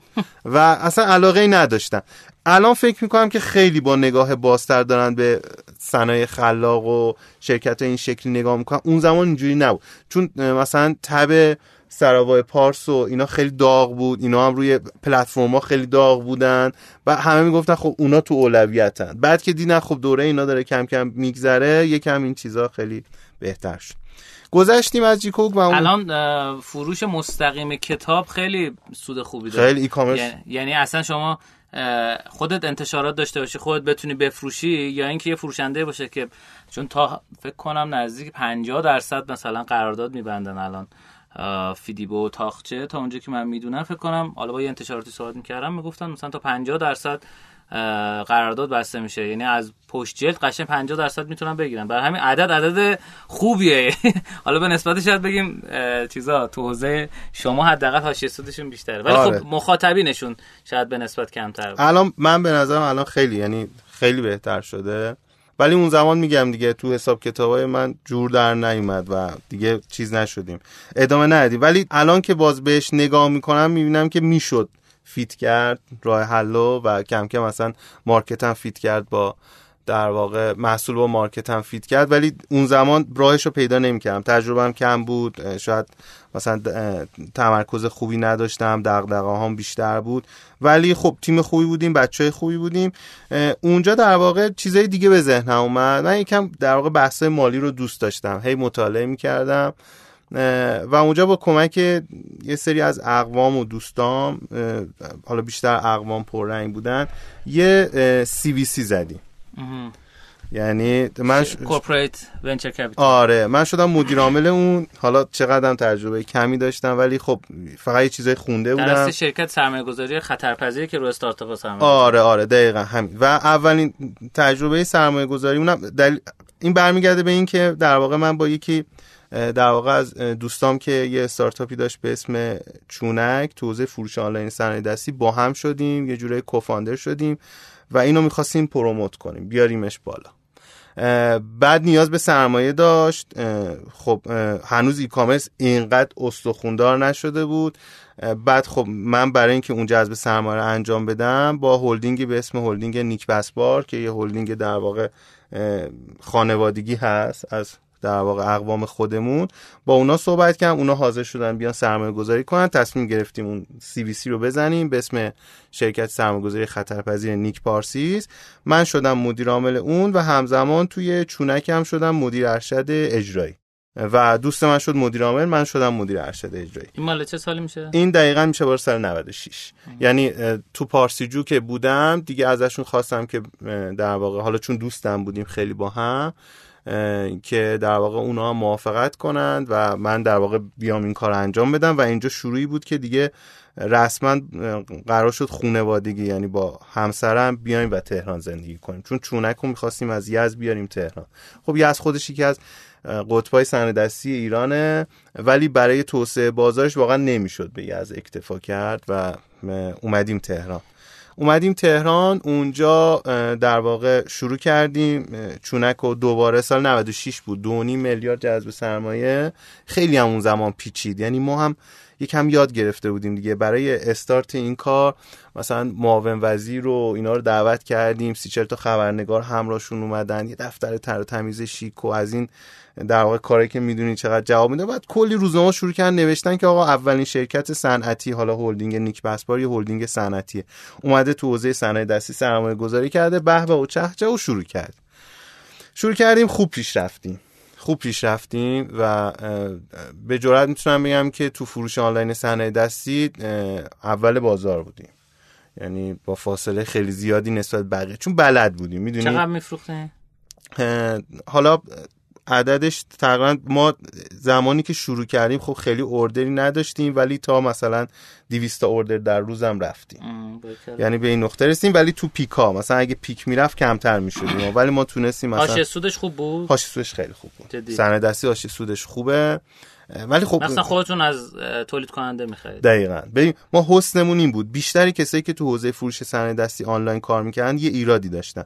یا خیلی سمت صنایع دستی بودن آنلاین رو نمیشناختن. یا خیلی آنلاین بودن هنر و آرت و صنایع دستی رو نمیشناختن. ترکیب من و دوستم اینجوری بود که مثلا مرتضا بیشتر صنایع دستی رو میشناخت.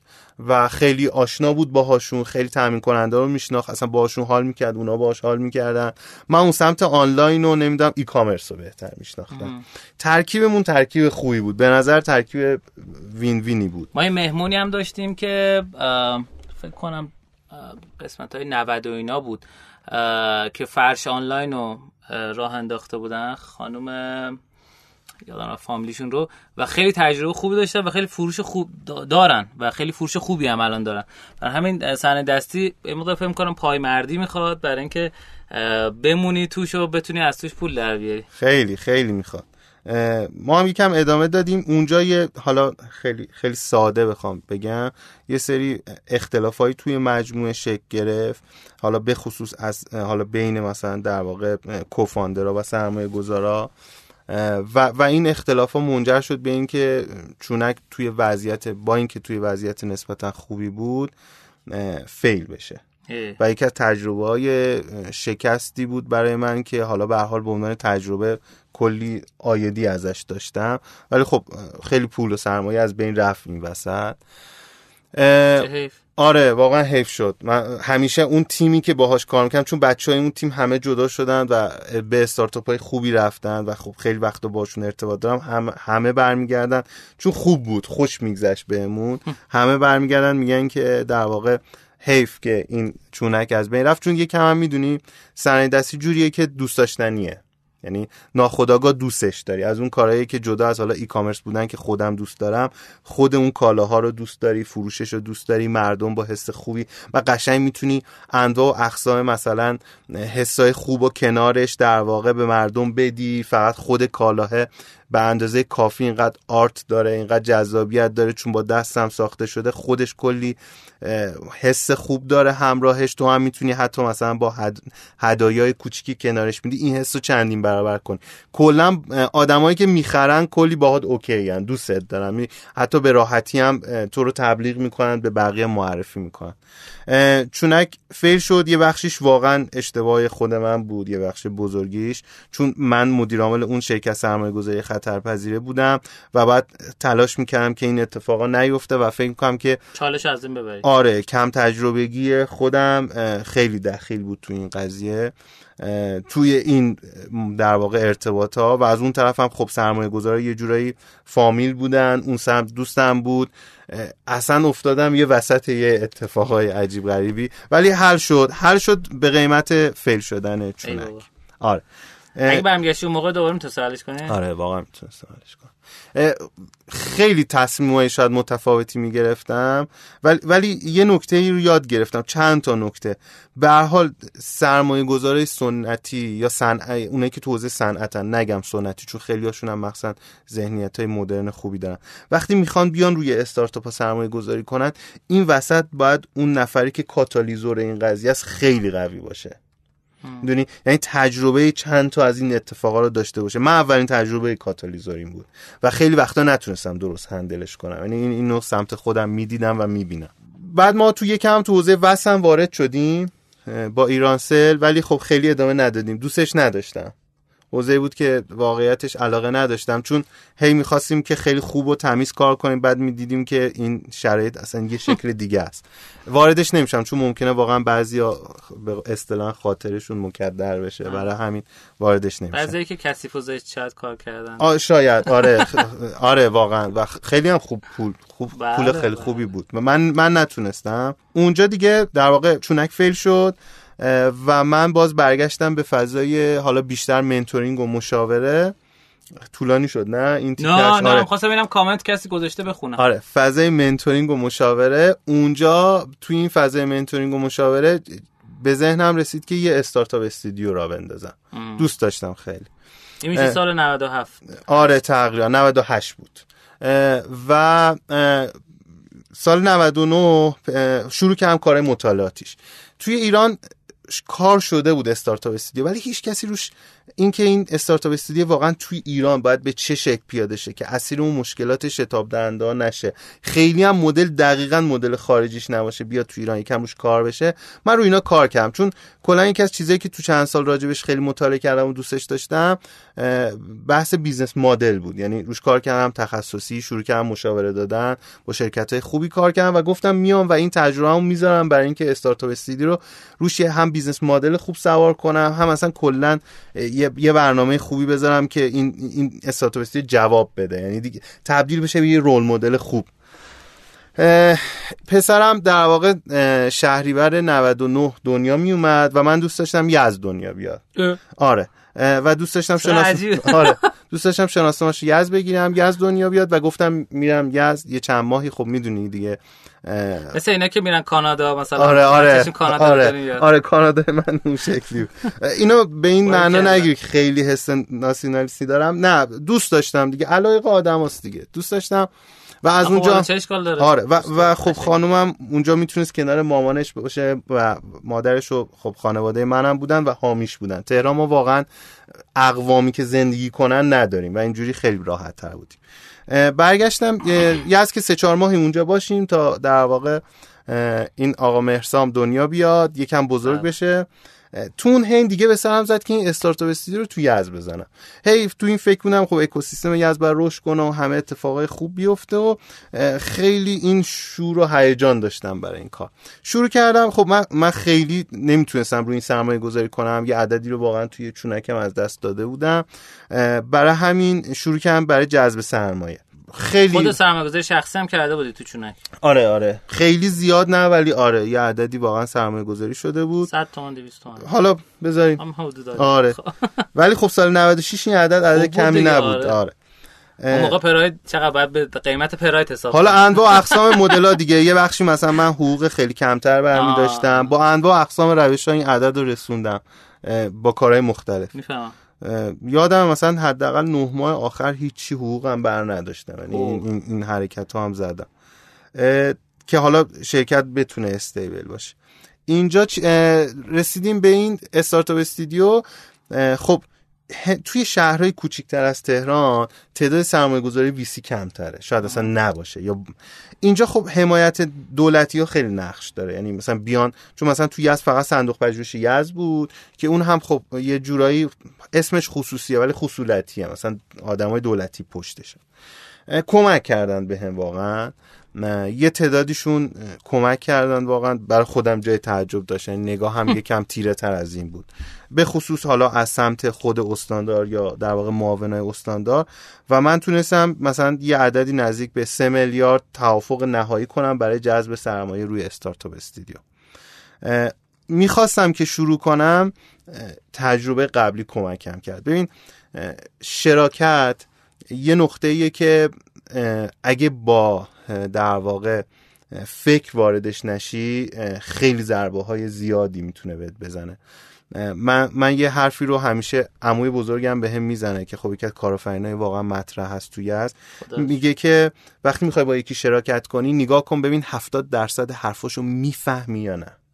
میفهمیش یا نه. اگه میفهمیش می‌تونی شراکت کنی. این توی چونک یکم کم تر بود و یکی از دلایل شکستمون یکی از دلایلش همین بود. اینجا من توی این سرمایه گذاری خب صندوق پژوهش یزد بود و می‌خواست که بیاد به کمک حالا صندوق نوآوری شکوفایی تهران روی این پروژه سرمایه گذاری کنن توی حین قرارداد بستن من واقعا احساس کردم اینو به عنوان یک در واقع انتقاد از صندوق پژوهش مطرح نمی‌کنم چون اینجا ما نیومدیم اون طرفم نیست. یه جای احساسی هم که ما نمی‌فهمیم حرف همو یعنی اون چیزی که من می‌خوام انجام بدم اون نگرانی ها که نگم این دغدغه ها و اون نگریشی که من نسبت به اون کار دارم و اون مسیر مسیری که برای این کار می‌بینم و در و همه اینها با اون چیزی که تو ذهن سرمایه گذاره خیلی تفاوت داره. و از اونجایی که اون سرمایه گذارم دوست داشت که یه جورایی تو این قضیه نقش داشته باشه یعنی حس می‌کردم که فقط قرار نیست پول باشه. سرمایه گذارم دوست داره که از خدماتش استفاده کنه خیلی از اتفاقا بیفته. اونجا خیلی ریزبینتر به این قضیه نگاه کردم و تو اون قرارداد بستنه و بندهای قرارداد خب خیلی مهمه. خیلی ها می‌دونن تو قرارداد سرمایه گذاری به ظاهر آدم چون می‌خواد پول رو بگیره میگه خب اینو ignore می‌کنم اینو ignore می‌کنم اینو ignore می‌کنم. ولی اگه کار تو حین کار به حال شرایط کشور ما خیلی stable نیست. یه جای یه نقطه از چالش به وجود بیاد اون بنده قرارداد خیلی مهم میشن. خیلی مهم میشن. و اونجا فهمیدم که نه اصلا خیلی نمی‌تونیم همو بفهمیم. و گفتم این دیگه تجربه یه بار من اونجا شکست خوردم. این دومین بار دیگه اشتباه خودمه.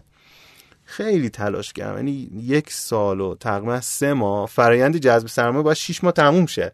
من یک سال و سه ماه برای برای اینکه بتونم تو یزد این کارو بکنم و فکر کردم که خب خیلی می‌تونم به شهرم کمک کنم حسم این بود. شاید واقعا من کوچیکتر از اونی بودم که می‌تونستم کمک کنم. حسم این بود که شاید من یه تجربه دارم می‌تونم. یک سال و سه ماه براش تلاش کردم و برای امضای قرارداد امضا نکردم. قرارداد. یه سری بندا داشت توی شرایط تغییر می‌کرد یه سری حرفا داشت فراموش می‌شد و شراکت رو مناسب ندیدم و امضا نکردم و در واقع شروع کردم روی یه پروژه کار کردن. یه استارتاپ دیگه کار کردن. اونجا جوری بود که نگرش این بود که می‌خواستم استارتاپ خودم رو داشته باشم. با دو تا از دوستام که خیلی بچه قوی بودن یکیشون خب مدیر عملیات سابق دیجیکالا بود یکیشون در واقع مدیر marketing استارتاپ های خوبی بود هم تو ریحون بود هم فلایتیو با هم شروع کردیم روی طرحی کار کردن.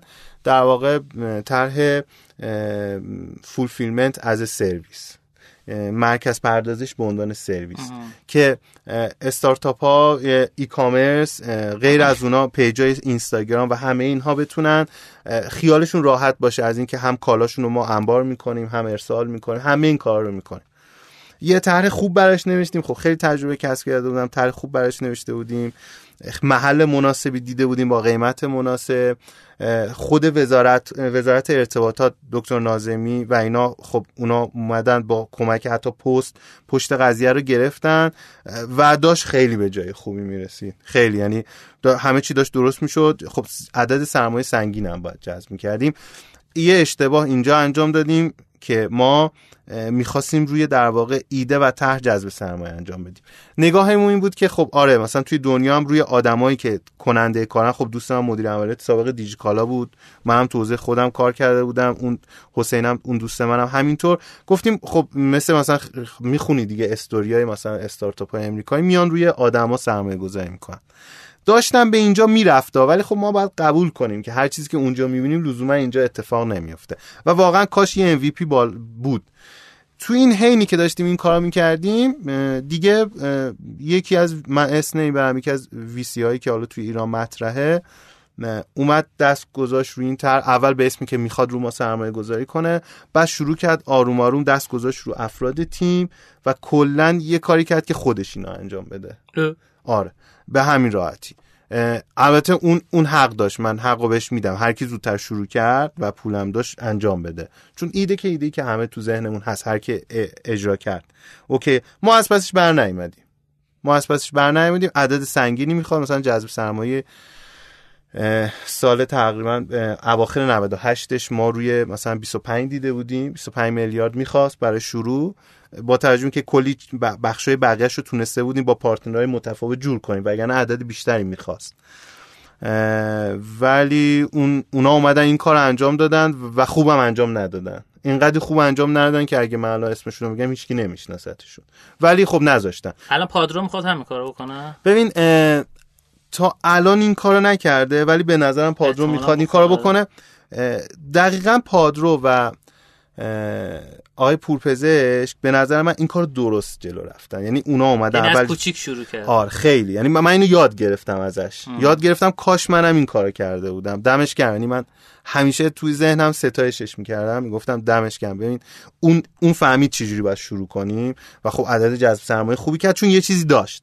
من رو ایده بودم و, و کاملا قابل برداشت بود. یعنی هر سرمایه گذاری می‌تونست اینو بردار خودش انجام بده. جذاب بود. می‌دونی؟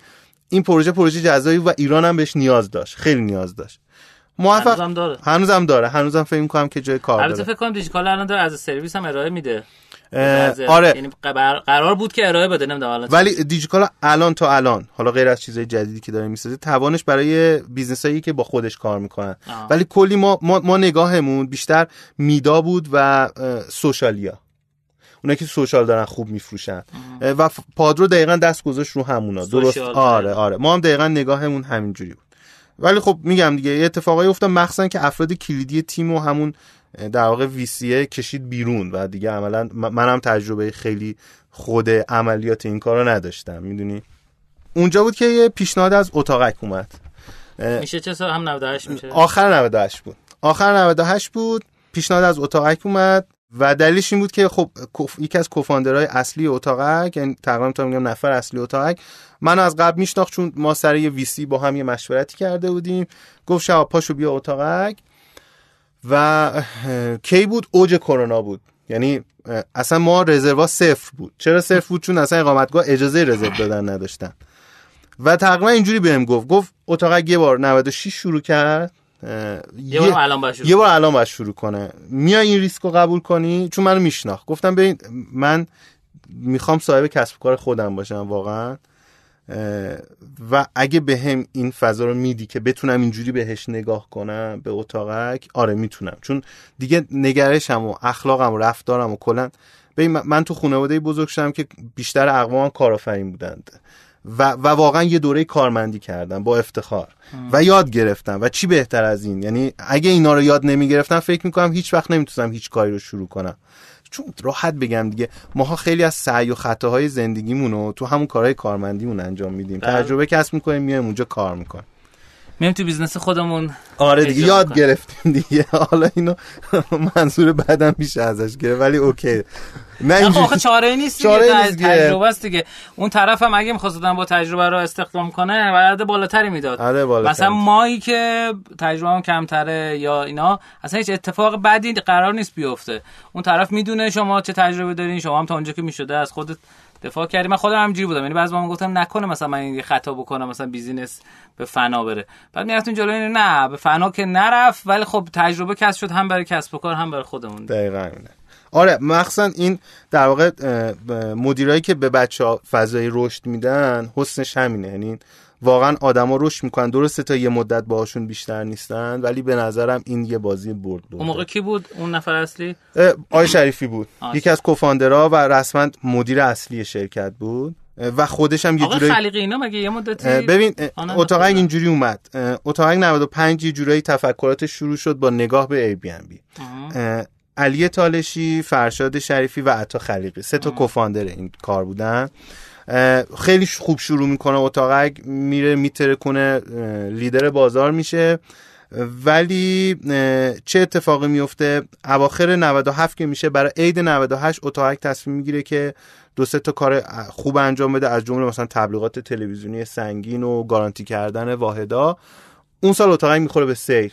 سیل عید و یادت شیراز دروازه قرآن ما ضرر زیادی می‌کنیم. یعنی تبلیغات تلویزیونیمون میره خب وقت تبلیغات تلویزیونی هم می‌رفته محصول اتاقک هنوز خیلی محصول خوبی نبوده هی میومده در واقع دان می‌شده سایتی چی ازش نمیمونده.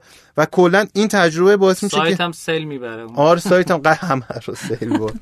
اینا چیزایی که ببین بهم برام تعریف کردن. و من وقتی میومدم تو جلسه اولی که با فرشاد داشتیم آقای شریفی این آقای شریفی که بهت میگم در واقع خودش یکی از کساییه که واقعا چجوری بهت بگم یکی از آدمایی که همیشه ازش دارم یاد می‌گیرم. دو دقیقه میشنم که یاد می‌گیرم. یعنی خودش هم بنیانگذار علویه یا علوی که آموزشگاه بود برای آره. کنکور و اینا. همین تو ساختمون قبلا آره سید خندان دیگه آره. همون ساختمون. بعد در واقع یکی از معروف ترین خونه های ایران که خانه شریفی هست که مکعب چرخون داره و چقدر جایزه معماری برده اون خونه ایشونه. خیلی آدمیه که من ازش یاد می‌گیرم. بعد آقای شریفی بهم چرخون چی بود؟ یه،, یه خونه داره که در واقع هی این جلوش یه سری اتاقاش به صورت در واقع مکعب ماننده که بر حسب فصل سال میچرخه. یعنی می‌تونی چه خفن. کجاست این توی در واقع همین تهرانه. منطقهش رو نمی‌دونم ولی سه چهار تا جایزه بین المللی گرفته. خیلی از تو بیشتر رسانه های دنیا. نه ایشون در واقع لاکچری سازه اینجوری بگم. ولی نگرش جذابی داره. نگرش های مدرن خونه های مدرن می‌سازه و واقعا کارش جذابه. من دوستم داره کار زیاد می‌کنه. این دو تا از کارهایی که بلیط بخریم یعنی بریم خونش عکساش ببینید تا آخرش رفتی بعد بهم گفت همه اینا رو برام تعریف کرد تو همون جلسه. و حالا به هر بنا به دلایلی 98 سال سکوت اتاقک بود. این اتاقک نمیگم فریز شد یا مثلا نزدیک به فیل بود هیچ از اینا درست نبود.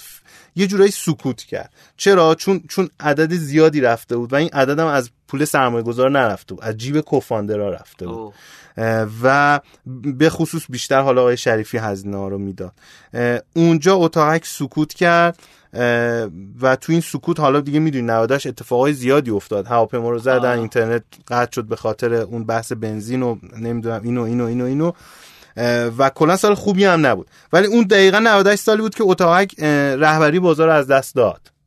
یعنی دیگه اتاقک رهبر بازار نبود. چون سکوت کرده بود تعداد آدماش کم شده بود ولی یه فکرایی پشتش داشت 98 آخر 98 پس و, و آقای عطا خلیقی جدا شد. آقای تالشی که در واقع یکی دیگه از کوفاندرا بود او هم عطا که هم جدا شد هم دیگه کلا رفت سهامش رو همه رو در واقع exit کرد. آقای تمرکز کرد رو ایرانی کارت. آره دیگه رو business خودش. الان نمی‌دونم خیلی آره. خبری ازش ندارم. هر چند وقت یه business جدید از آقای خلیقی من ما قسم... من یادمه قسمت دوم رویداد رشدین من با آقای خلیقی و پسرعموشون مصاحبه کرد. که یه business ی رو انداخت دادن اون موقع تو تلگرام می‌تونستی پست ارسال بکنی و فنیش پسرعموشون بود و همزمان ایرانی هم یکی دو سال بود راه انداخته تازه اون موقع رفع تحریم شده بود و اینا. اینا تازه داشتن برداشت می‌کردن. حالا الان نمی‌دونم وضعیتش چجوریه ولی خیلی business باحال بود. تولگرام بود اسمش. تولگرام تولگرام هم بعد دیگه چند وقت پیش رفتم ازش صحبت کنم دیگه کار نمی‌کنه. حتی فکر می‌کنم founder پرشین بلاگ هم بود دیگه. آره یعنی واقعا یکی از تاثیرگذارای اکوسیستم به قول قدیمیای آره آره. ولی من من این سعادت رو نداشتم خیلی باش ارتباط داشته باشم. هر جایی هست براش آرزو موفقیت آره یه بار دعوتش کنیم بیا ببینیم جدیدن چی کار داره. می‌کنه چه چه آسی واسه ما رو می‌کنه بعد آیه تالشی هم یه جورایی از اتاقک فاصله گرفت رفت به کار دیگهش پرداخت. و اون تایمی بود تقریبا من اومدم توی اتاقک. من به عنوان سی ام اومدم. ولی با نگاه به اینکه جلسه اولم صحبت کردیم گفت گفت آره دوباره با اتاقک زنده بشه و می‌خوایم جذب سرمایه هم بکنیم. یعنی یه کاری بکن چون حالا من یکم تجربه ویسی داشتم و اینجور چیزا اون می‌دونست. و, و دقیقا اینو بهم گفت. گفت شاب یعنی آقای شریفی گفت. گفت شاب من می‌دونم که توی چونک چجوری شکست خوردی. با هم قبلا گفتم و تجربات خیلی دوست دارم. این تجربه شکستات اینجا به کار ما میاد دقیقا. و تو از دیگه می‌دونم از اون آدمایی نیستی که بیا یه استارتاپ بسازی فقط به خاطر نمی‌دونم فوتبال دستی و PS 5 و فلان و اینا. استارتاپ از جنبه تو این نیست. می‌فهمی که اینم یه business ه اینم باید سودآور بشه باید کسب درآمد کنه باید بتونه زنده بمونه نه لزوما با پول سرمایه گذار اینا رو می‌فهمی. یه جوری هم داشت می‌گفت که بفهمم و دو, دو, دو جهت قضیه بود. راست می‌گفت. واقعا واقعا اون تجربیات اینجا دیگه به دردم. یعنی اینجا اینجا دیگه برام جذاب شد. اول 99 اضافه شدم به اتاقک به عنوان CMO اتاقک صفر بود. ما با از صفر میمدیم بالا. business ی بود رهبری بازار رو از دست داده بود. و حالا دیگه هر زمان میگی قصه بگم. آره یه چیز جالبی که من به ذهنم می‌رسه در مورد اتاقک اینی که خب من با آقای سهرابی سال 98 اگه اشتباه نکنم مصاحبه کردیم. حالا اینا که میگم مصاحبه کردیم دوستان می‌تونید از توی کست باکس یا شنوتو یا اپل پادکست هر جا که دوست داشتین می‌تونید رویداد رشدینو رو سرچ کنید. وقتی میگیم مصاحبه حضوری کردیم نه همه پادکستاش توی رویداد رشدینو هست. با آقای بابک سهرابی عزیز مصاحبه کردیم. در از جاجیگا. اون موقع ایشون می‌گفتن که سهم بازار اینجوریه که اولش دست شب داتایار دوم جاجیگاه سوم اتاقکه و چهارم جاباماه که در اصل اتفاق جالبی هم افتاد. فکر کنم چهار پنج ماه بعد از اون مصاحبه که با هم داشتیم از حرکت اول فکر کنم جذب سرمایه آره. کردن. جاجیگا و فکر کنم رشد خیلی خوبی هم داشت. ایشون خودش نگاهش خیلی نگاه مهندسیه به بازاریابی. و این نگاه رو خیلی دوست دارم چون چند تا جلسه بعدش هم باشون صحبت کردیم در مورد فرایند بازاریابی جاجیگا. حالا وارد جزئیاتش نمیشم ولی خب نگاهشون نگاه جالبیه. من دوست دارم. هم به منابع انسانی خیلی نگاه جالبی دارن.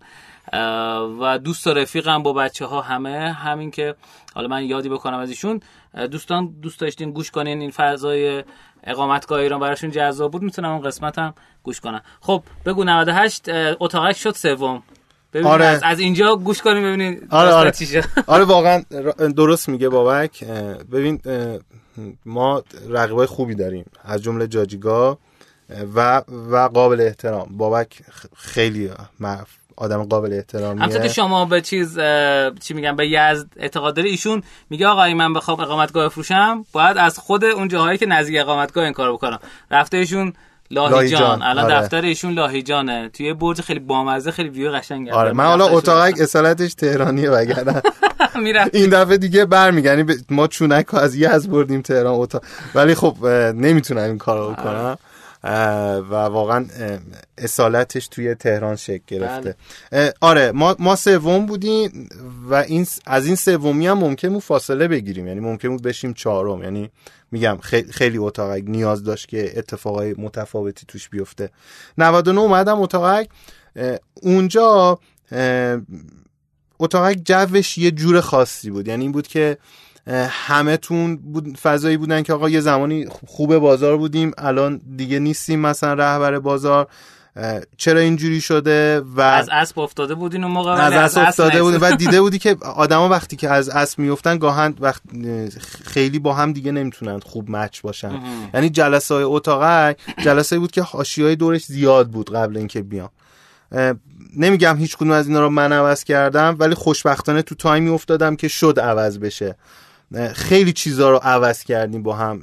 هم اینکه در واقع آقای شریفی واقعا به قولش بهم عمل کرد و خیلی دستمون باز بود خیلی باز بود. یعنی او فقط به همون سعی می‌کرد که کمک کنه که ما تامین مالی بشیم ولی بتونیم برنامه هامون رو اجرا کنیم. جالب بود. ببین با اینکه من جدید اومده بودم فقط برنامه می‌دادم برنامه می‌دادیم توی یه جلسه با مدیرا سی لولا همه میشنفتیم بعد اگه همه اوکی بودیم دیگه می‌رفتیم اجرا می‌کردیم. دیگه هیچ از جزئیاتش مثلا چرا تیمای دیگه می‌دونستن جایی که باید بدونن ولی دیگه مدیر عامل و اینا هیچ دخالتی نداشتن. خیلی خروجی. ببین تو بازار رقابتی باید خیلی خروجی رو نگاه کنی. یعنی بعد نگاه یکم بازاری هم داشته باشی. خروجی مهمه چون رقیب داری. ما خیلی کار کردیم. ببین اوج کرونا بود. کمپین مسئولیت اجتماعی تو رفتیم. تو خرداد 99 که میزبانا خیلی ضربه دیده بودن از کرونا ما تمام کمیسیونمون بخشیدیم. چون اولین تایمی بود بعد کرونا که یهو مردم رفتن سفر. خرداد 99 دیگه نتونستن تحمل آره. کنن. پس شروع کردیم پر از کم ببین سمت تامین برای ماها مهمه. ما پلتفرمیم. یعنی یه سمت supply داریم. supplier امون هستن که میشن میزبانای ما. یه سمت demand تقاضا در واقع مهمانهای ما هستن. سمت supplier ات خیلی مهمه. ضربه دیده بودن. و, و ما اینو درک کردیم. یعنی هی سعی کردیم تولید محتوای خوب کنیم. باهاشون هی ارتباط بگیریم. هی کمپین میذاشتیم. جایزه می‌دادیم. کمیسیون کم می‌کردیم. کمیسیون نمی‌دونم.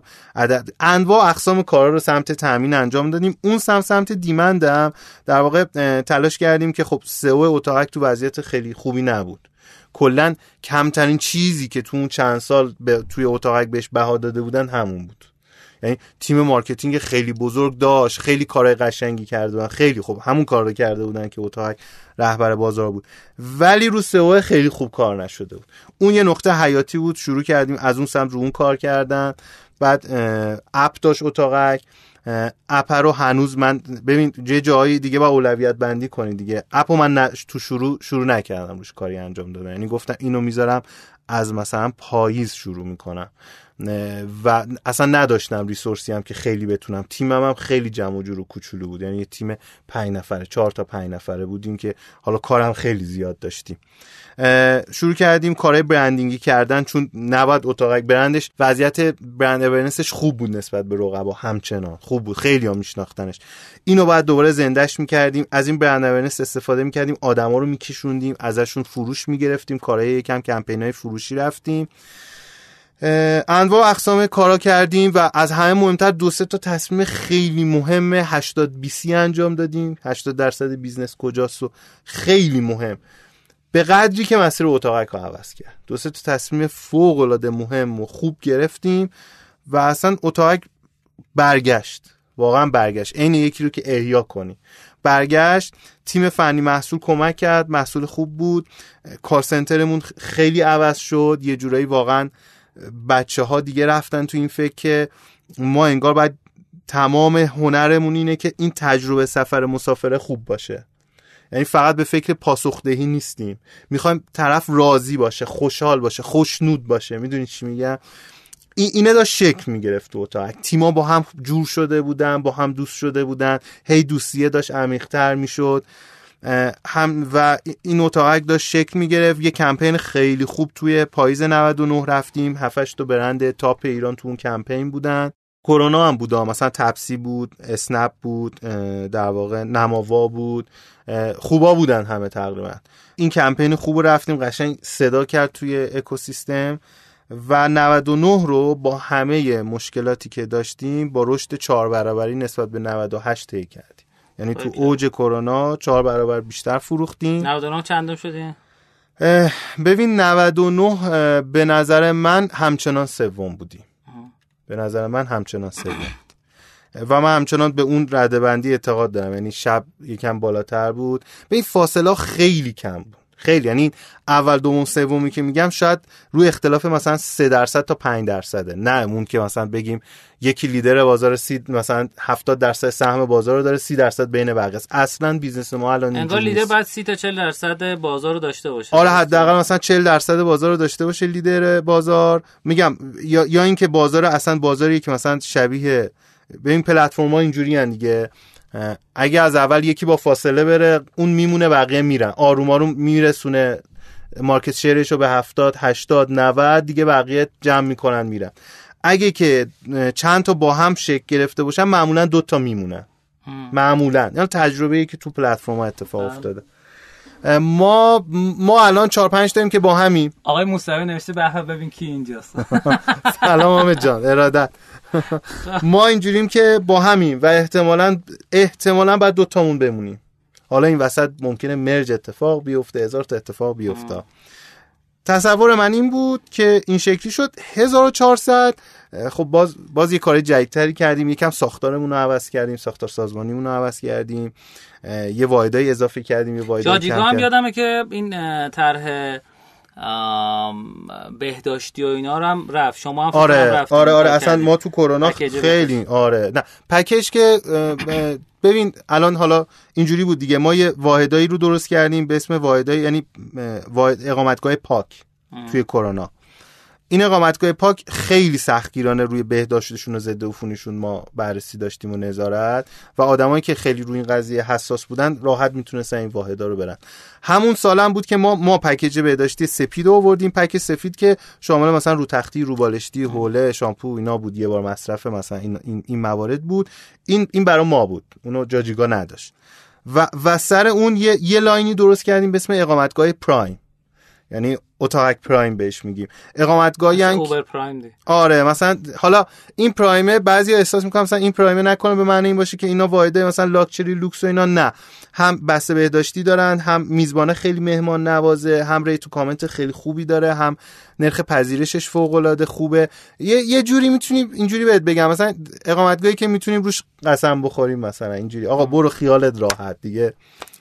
دیگه از اون مدلایی نیست که مثلا مثل اسنپر نیست یه وقت سوار بشی مثلا بگی حالا این کولر رو روشن می‌کنه یا کولر رو می‌زنه یا نمی‌زنه یا فلان. اسنفود هم راستی همچین کاری کرد دیگه. اولای 99 اومد دوربین وبکم و اینا گذاشت توی سر رستوران ها و اومد پکیجای بهداشتی درست کرد که مثلا انسان توش دخالت نداره یا مثلا توی محیط ایزوله ساخته شده و تونست رد کنه. یعنی قشنگ ریحون و چیلی بری اون وسط حالا می‌خواستن ادغام بشن. ولی و اوله کرونا بود که اعلام ورشکستگی کردن دیگه بله. عملا. همه رفتن. همه رفتن. اسنفود مون اسنفود هم اگه این حرکت انجام نمی‌داد می‌رفت. حالا ما دوست داریم که واقعا عبدالرزاق گپی بزنیم در این مورد. حالا اگه ایشونو پیدا کنیم. اگه ایشون صدای منو میشنوه از هر طریقی که دوست داره من پیغام بده. ما دوست داریم باهاش صحبت بکنیم. ما از یه طریقی بهشون پیغام فرستادیم. اون موقع داشت نمی‌خواست صحبت کنه. حالا ببینیم الان صحبت می‌کنه ایشون هم اینا هم تونستن بیان بالا و الان خیلی من آماری که دارم حالا اعلام نمی‌کنم ولی خیلی اوردرهای خیلی زیادی دارن. اسنفود واقعا ترکونده دیگه. یه نفر کلا تو بازار داره رح... واقعا لیدر بازار الان واقعا لیدر دامیننت دیگه. کل بازار رو تقریبا داره. خب میفرمودین. آره بعد وارد 1400 شدیم. خب اونجا قضیه جذب سرمایه‌مون رو جدی پیگیری کردیم. حالا هم آقای شریفی و حالا بیشتر سمت من آقای شریفی بود. من سعی می‌کردم بیشتر financial ا و مستندات و اینا رو آماده کنم و حالا تو مذاکرات کمک کنیم. تیم محصول تیم marketing و آقای شریفی با هم و ما می‌دونیم که تقریبا تو تابستون جذب سرمایه کردیم از فینووا. این یک آره این یکی از قولایی بود که من با شریفی داده بودم تو جلسه اول که این اتفاق بیفته و اون اون قولم چقدر جلسه هم نگفتیم عددشو. اینم ب... حدودش این بالا 5 تومن بوده؟ آره آره بالا 10 تومن بوده. آره بالای 10 تومن بوده. ولی دیگه هی میشه. بالای 20 تومن بوده بالای 10 تومن بوده. گفتم دیگه اینا نمیگم خب نه می‌دونی چرا نه آخه می‌خوام scale سرمایه‌گذاری آره. رو دوستانی که می‌خوان کار بکنن یا چه می‌دونم براشون جذاب این حوزه وقتی حوزه scope های سرمایه گذاری رو تو اون حوزه می‌بینن خب براشون فکر کن شما اصلا یه استارتاپی همین الان شکل بگیره. بیاد سری خدماتی به استارتاپی که مثل شما هستن ارائه بده. خب؟ یعنی چه می‌دونم بیاد شروع کنه یه سری اقامتگاه بسازه. خب بعد برای اینکه بفهمه این بازار چقدر بزرگه بعد ببینه که مثلا رو استارتاپ هایی که تو این حوزه هستن چقدر سرمایه گذاری شده دیگه. ببین بین 15 تا 30 بوده. ما, ما چالش تا 30 چرا؟ ما چالشی تو اتاقک نداریم برای ولی خب سرمایه گذار نظرش بود که عدد اعلام نشه. ولی یه, یه اگزییت پلن هم داشتیم ما. یعنی می‌خوام بگم که این عددی که بهت میگم یه بخشش هم واقعا یه بخشی از سهام در واقع این به این شکل رقیق شد. یعنی چی متوجه نشد یعنی در واقع یه بخشی از سهامو در واقع سرمایه گذاره قبلی یا کوفاندر تونستن بفروشن. آها سرمایه گذاری آره اگزییت پلن داشتن یه از جدیدش هم رقیق شد. رقیق شد آره. به این, این, این شکل اتفاق افتاد. میگم می‌خوام بگم که کل این عددی که داریم راجبش صحبت می‌کنیم لزوما نیومد توی اتاق دوباره سرمایه گذاری بشه. شما خودت سهام داری آره من سهام دارم. البته من در واقع وقتی که سرمایه گذاری اتفاق افتاد آره بعد سرمایه گذاری در واقع به عنوان سهام تشویقی ولی خب عددش یکم از سهام تشویقی درصدش بالاتره. یعنی خود می‌دونی رنج سهام بله. تشویقی. به چه شکلی معمولا اونجا که یادم میاد فکر کنم بین یک تا 5 درصده برای مدیران. آره مثلا همین حدود. برای مدیران یک تا 5 درصده. دارن توی اتاق. ما, ما این برنامه ایساپا داشتیم. و انجام داریم میدیم. یعنی به افراد کلیدیمون داریم در واقع سهام تشویقی میدیم. این اتفاقی که داره توی اتاقک میفته سال 1400 جذب سرمایه انجام دادیم. باز دو سه تا تصمیم خیلی مهم گرفتیم. به خصوص تو بحث واحدهای سازمانی. کلا یکم رفتیم روی این قضايا محصول فنی خیلی بیشتر رشد کرد. کار خوبی تو محصول انجام دادیم. به خصوص سمت تامین کننده هامون. و 1400 رو با پنج برابر بیشتر از 99 تموم کردیم. پنج برابر بیشتر فروختیم. الان دیگه تو نقطه ای هستیم که خیلی حالا الان چندمین اگه اول نباشیم دومی اول که؟ ببین بین شب و جاجیگا خیلی بازاره داره جا میشه نه. الان جاباما هم وسطه. این جاباما با جاباما 98 فرق داره. یعنی جاباما از سال 90 اواخر 99 جدی اومد توی بازار و خب داری می‌بینی داره هزینه می‌کنه. خیلی جدیه. بیلبورد میره نمی‌دونم. آره ما, ما این کارا رو نمی‌کنیم. خیلی کم. مثلا ما شب جاجیگا خیلی از همون بیلبورد نمی‌بینی. حالا دلایل خودمون رو داریم. ما یعنی نگاهمون ممکنه اصلا mindset مون فرق بکنه بابت این business. برای همین جاواما هم الان رقیب جدیه. می‌تونم بگم اختلاف ما چهارتا یعنی اتاقک شب جاجیگا و جاواما در حد شاید اختلاف سهم بازارشون یک یا دو درصده خیلی نزدیکیم به هم. از اون اونایی که حالا کتاب اقیانوس آبی رو خوندن و خیلی دوست دارن از این اصطلاح در واقع اقیانوس قرمز استفاده کنیم و بزن بزن و جنگ و خونریزی اینجا دقیقا همین نقطه است. و ما تو این بازاریم هممون سرمایه گذار داریم سرمایه گذارای جونداری داریم. می‌دونی شب در واقع با شناسا در واقع جلو رفت. جاجیگا با حرکت اول ما با فینووا و بانک آینده و در واقع جاباما هم که دیگه بها هولدینگ توشا هست و علی بابا. برای همین خیلی جذابه و اینکه حالا چه اتفاقایی اصلا رقابت نباشه حال نمیده خدا من من شخصا جایی که رقابت وجود نداشته باشه لذت بخش برام نیست. یعنی دوست دارم که احساس کنم با یکی دارم رقابت می‌کنم. وگرنه اون آدرنالینه ترشح بریم مثلا یه کمپین بزنیم بهتر کنیم. خب این خب خیلی جذابه این نگاه. یکم بهمون دیتا آمار بده. ما یه دوره قبل کرونا داریم. یه دوره پسا کرونا داریم. قبل کرونا بازار مثلا روی 4000 میلیارد بود.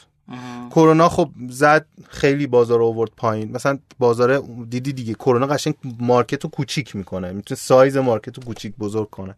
اومد رو نزدیک 2000 2500 میلیارد. هی که کرونا کم رنگ می‌شد بعد این market بزرگتر می‌شد دوباره. یعنی یه بخشی از این بزرگیش به خاطر برگشت به قبله. یه بخشی از این که عدده داره بزرگ میشه به خاطر تورمه. یعنی این عدده. یه بخشیش هم اینه که مرد خیلی از مردم دارن با اینکه می‌تونن اقامتگاه هم بگیرن. یعنی اینکه دیگه می‌دونی یه بخشی از فرهنگ جامعه داره عوض میشه. اینکه من دارم میگم مارکت بزرگ میشه دلیل داره. ببین قدیم مثلا تو چادرم اوکی بود. الان کم میگه آقا میرم خونه می‌گیرن الان هم خیلی مردم دیگه راحت نیستن برن چند روز در واقع وقتی میرن یه شهری برن مثلا یه خانواده دوست دارن همه اون روزا رو برن اونجا. یعنی می‌دونی آدما یکم نسبت به اینا محتاط تر شدن. میگن خب یه روز میریم بهش سر می‌زنیم دو روز دیگه دو روز بعدش یه اقامتگاه می‌گیریم. می‌دونی؟ و و از اون جهت دوباره تنوع خود اقامتگاه. ببین الان اقامتگاه خیلی top ی داریم. مثلا اقامتگاه از از کسی که خیلی experience دوست داره بره بوم‌گردی بره کلبه‌ی جنگلی بره چادر عشایری همه اینا. بذار کنار این که مثلا کسی که لاکچری دوست داره بره یه استخر یه ویلای استخر داره خیلی مدرن با میز بیلیارد با فلان با اونایی که دوست دوستانه میره. همه اینا اینا قبلا خیلی تصوری از این نداشتن که آقا این این اقامتگاه رو کجا پیدا کنم. چون این اقامتگاه رو به سادگی نمی‌تونی مثلا بری تو شهر از اونایی که تابلو دست می‌گیرن بگیری یا اون آدمایی که مثلا حالت چیز دارن دلال دارن نمی‌تونی بهشون اعتماد کنی آقا قیمت واقعی نیست. اینا حل شد. از اون طرفم ببین مثلا ما خود تهران یه مثال بزنم خیلی برای درمان میان تهران. خیلی کار اداری دارن. و حسن اقامتگاه پراکندگیش تو شهره. خب تو تهران رفت آمد هزینه بر اصاب خورد کنه دیگه. میره یه اقامتگاه می‌گیره دقیقا نزدیک همونجا. بله. این این چیزها رو تازه خیلی مردم دارن فهمیدن و واقعا خیلی ها دارن اقامتگاه می‌گیرن. ببین عددهایی هم که می‌گیرن خودم گاهی تعجب می‌کنم. مثلا ما ما تا رنج مثلا اینکه یه نفر بیاد از ما یه رزرو 80 تا 90 میلیونی هم بگیره داشتیم. و, و یه گاهی میشه که ما بچه ها به خنده میگیم آقا من خودم هم بودم 80 90 تومن نمی‌دادم. عدد عدد کوچیکی نیست واقعا. من یه چیز جالب بگم. من توی روز اول تعطیلات هفته گذشته عید فطر رفتم تصمیم گرفتیم همون روز اولش بریم یه جایی. بعد از بچه های شرکت پرسیدم یکی بچه های جای معرفی کرد. بین فیروز کو بود و یکی بگه یکی آره. کمک کنه آره. حالا یه جایی اون اطراف و کدوم دو مپ هست نیازه یکی از دوستان سوال پرسیده آقای بهادرپور. آها میگن گیمفیکیشن چطور؟ آقای ساعت استم آقا این سوالا رو بعدا بپرس خودم بپرس. دوره هکرش برگزار می‌کنیم ارزم به خدمتتون که رفتم دیدم یه, یه جا هست این اقامتگاه رو داره ارائه میده وابسته به نوشته علاءالدین تراول. خب. بله بله. بعد تلفن رو براشم زنگ زدم گفتم که اینجا چیز هست چون زده بود بازه. گفت نه خیر آقا این که بسته چی تا آخر خوردادم رزروه. یه سری کلبه جنگلی بود. بعد نمی‌دونم ساعت شما بود یا شب بود رفتم دیدم مثلا دستبندی کلبه داره. خب بعد نشستم کلبه ها رو دیدن و انقدر خوشحال شدم. یعنی اینکه چقدر کلبه های جدید مثلا چه کلبه سوئیسی نمی‌دونم کلبه فلاینا و خیلی برام جذاب بود. بعد دیدم اطراف تر بعد دیدم خب یه تیکی داره مال موجود. برم موجودو بزنم به که دونه دونه برم تاریخش رفتم دیدم اطراف تهران فقط یه دونه ویلاه اونم شبی 12 میلیون. خب پرام ریخت دیگه. گفتم که خب هوای تهران هم می‌تونه خوب باشه. و می‌تونیم ازش استفاده بکنیم. این خب خیلی می‌تونه جذاب باشه واسه آدم هایی که می‌خوان سرمایه گذاری بکنن تو این حوزه. یعنی کنار Airbnb ما خیلی استارتاپ دیدیم اومد بالا و رشد کرد. اینکه میگم این فضا رو شرح کنی عدد رقم بدیم به خاطر اینکه کلی داستان می‌تونه اینجا اتفاق بیفته. مثلا یکی از استارتاپ که کنار Airbnb اتفاق افتاد داستان share کردن کلیدا بود. که آقا خود صاحب اقامتگاه لازم نباشه اونجا باشه. مثلا یه safety box ی باشه شما بری یه کدی بزنی اون کلیده رو ورداری بری. خب؟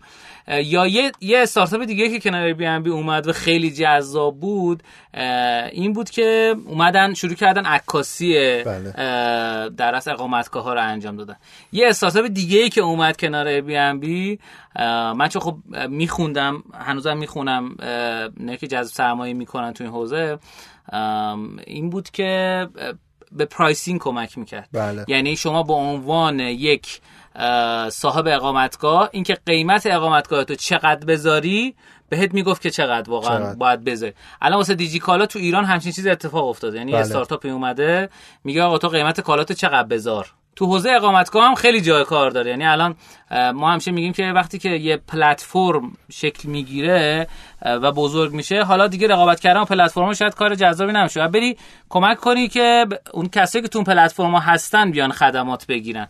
و میشه لایه دوم خدمت دهندگان. یه موقعی بود حالا پلتفرم رولوشن بود انقلاب پلتفرم بود همه دوست داشتن پلتفرم بزنن. آره ولی الان دیگه خب اون تمام شده. الان بیایم نسل بعدی. حالا چون اینکه یه سری میگن دیگه آقا الان دیگه ایران دیگه جای راه انداختن کسب و کار نیست ولی خب این 6000 میلیارد تومن شما راه ننداز شما برو کانادا اونایی که دوستان راه بندازن بذار بمونن از این بازار استفاده کن.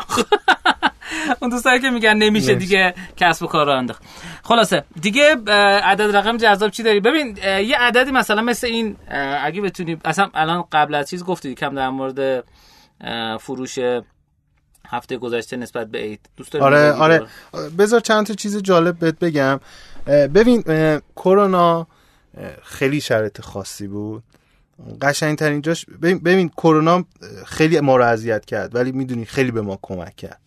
من اینو می‌خوام بگم نه از این جهت که بگم چقدر ما آدمای خفنی بودیم تو دوره کرونا فهمیدیم چه جوری نمی‌دونم تهدید و تبدیل فرصت. این قصه ها رو نمی‌خوام بگم چون خیلی دیگه هم این کارو کردن شاید ما بهتر از این هم می‌تونستیم.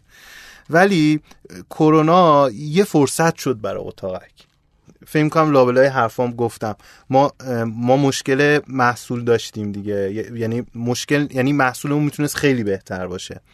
و خب تیم جدیدم اومده بودن و خب این تیم بیشک فرصت می‌خواستن. کرونا دقیقا همین فرصت بود. چون رزروا خوابیده بود اصلا رقبامون هم نمی‌تونستن کاری بکنن.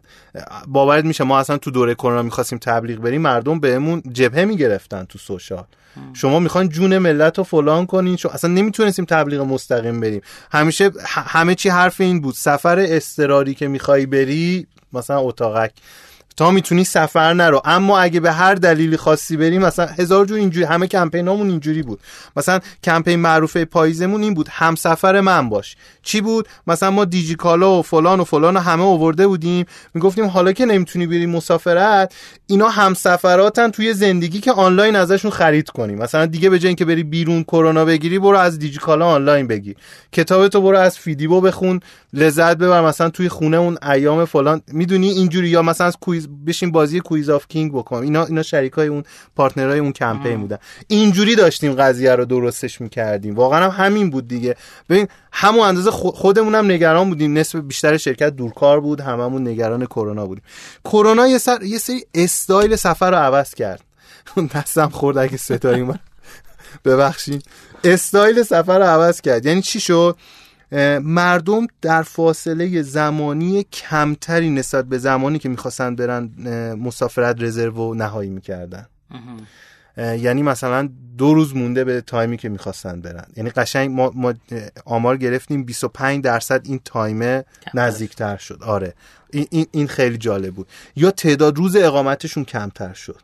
مثلا از میانگین سه روز مثلا از میانگین دو شب اقامت رسید به میانگین نزدیک به یک و نیم شب اقامت به ازای هر رزرو. قشنگ همه چی داشت. بعد ما تو محصول تمام هم و غممون این شد. چی شد؟ ببین مردم داشتن از دنیای آفلاین میومدن سمت آنلاین. تو باید چیکار براشون می‌کردی؟ همه اینا که از آفلاین میومدن آنلاین که آنلاین بلد نبودن.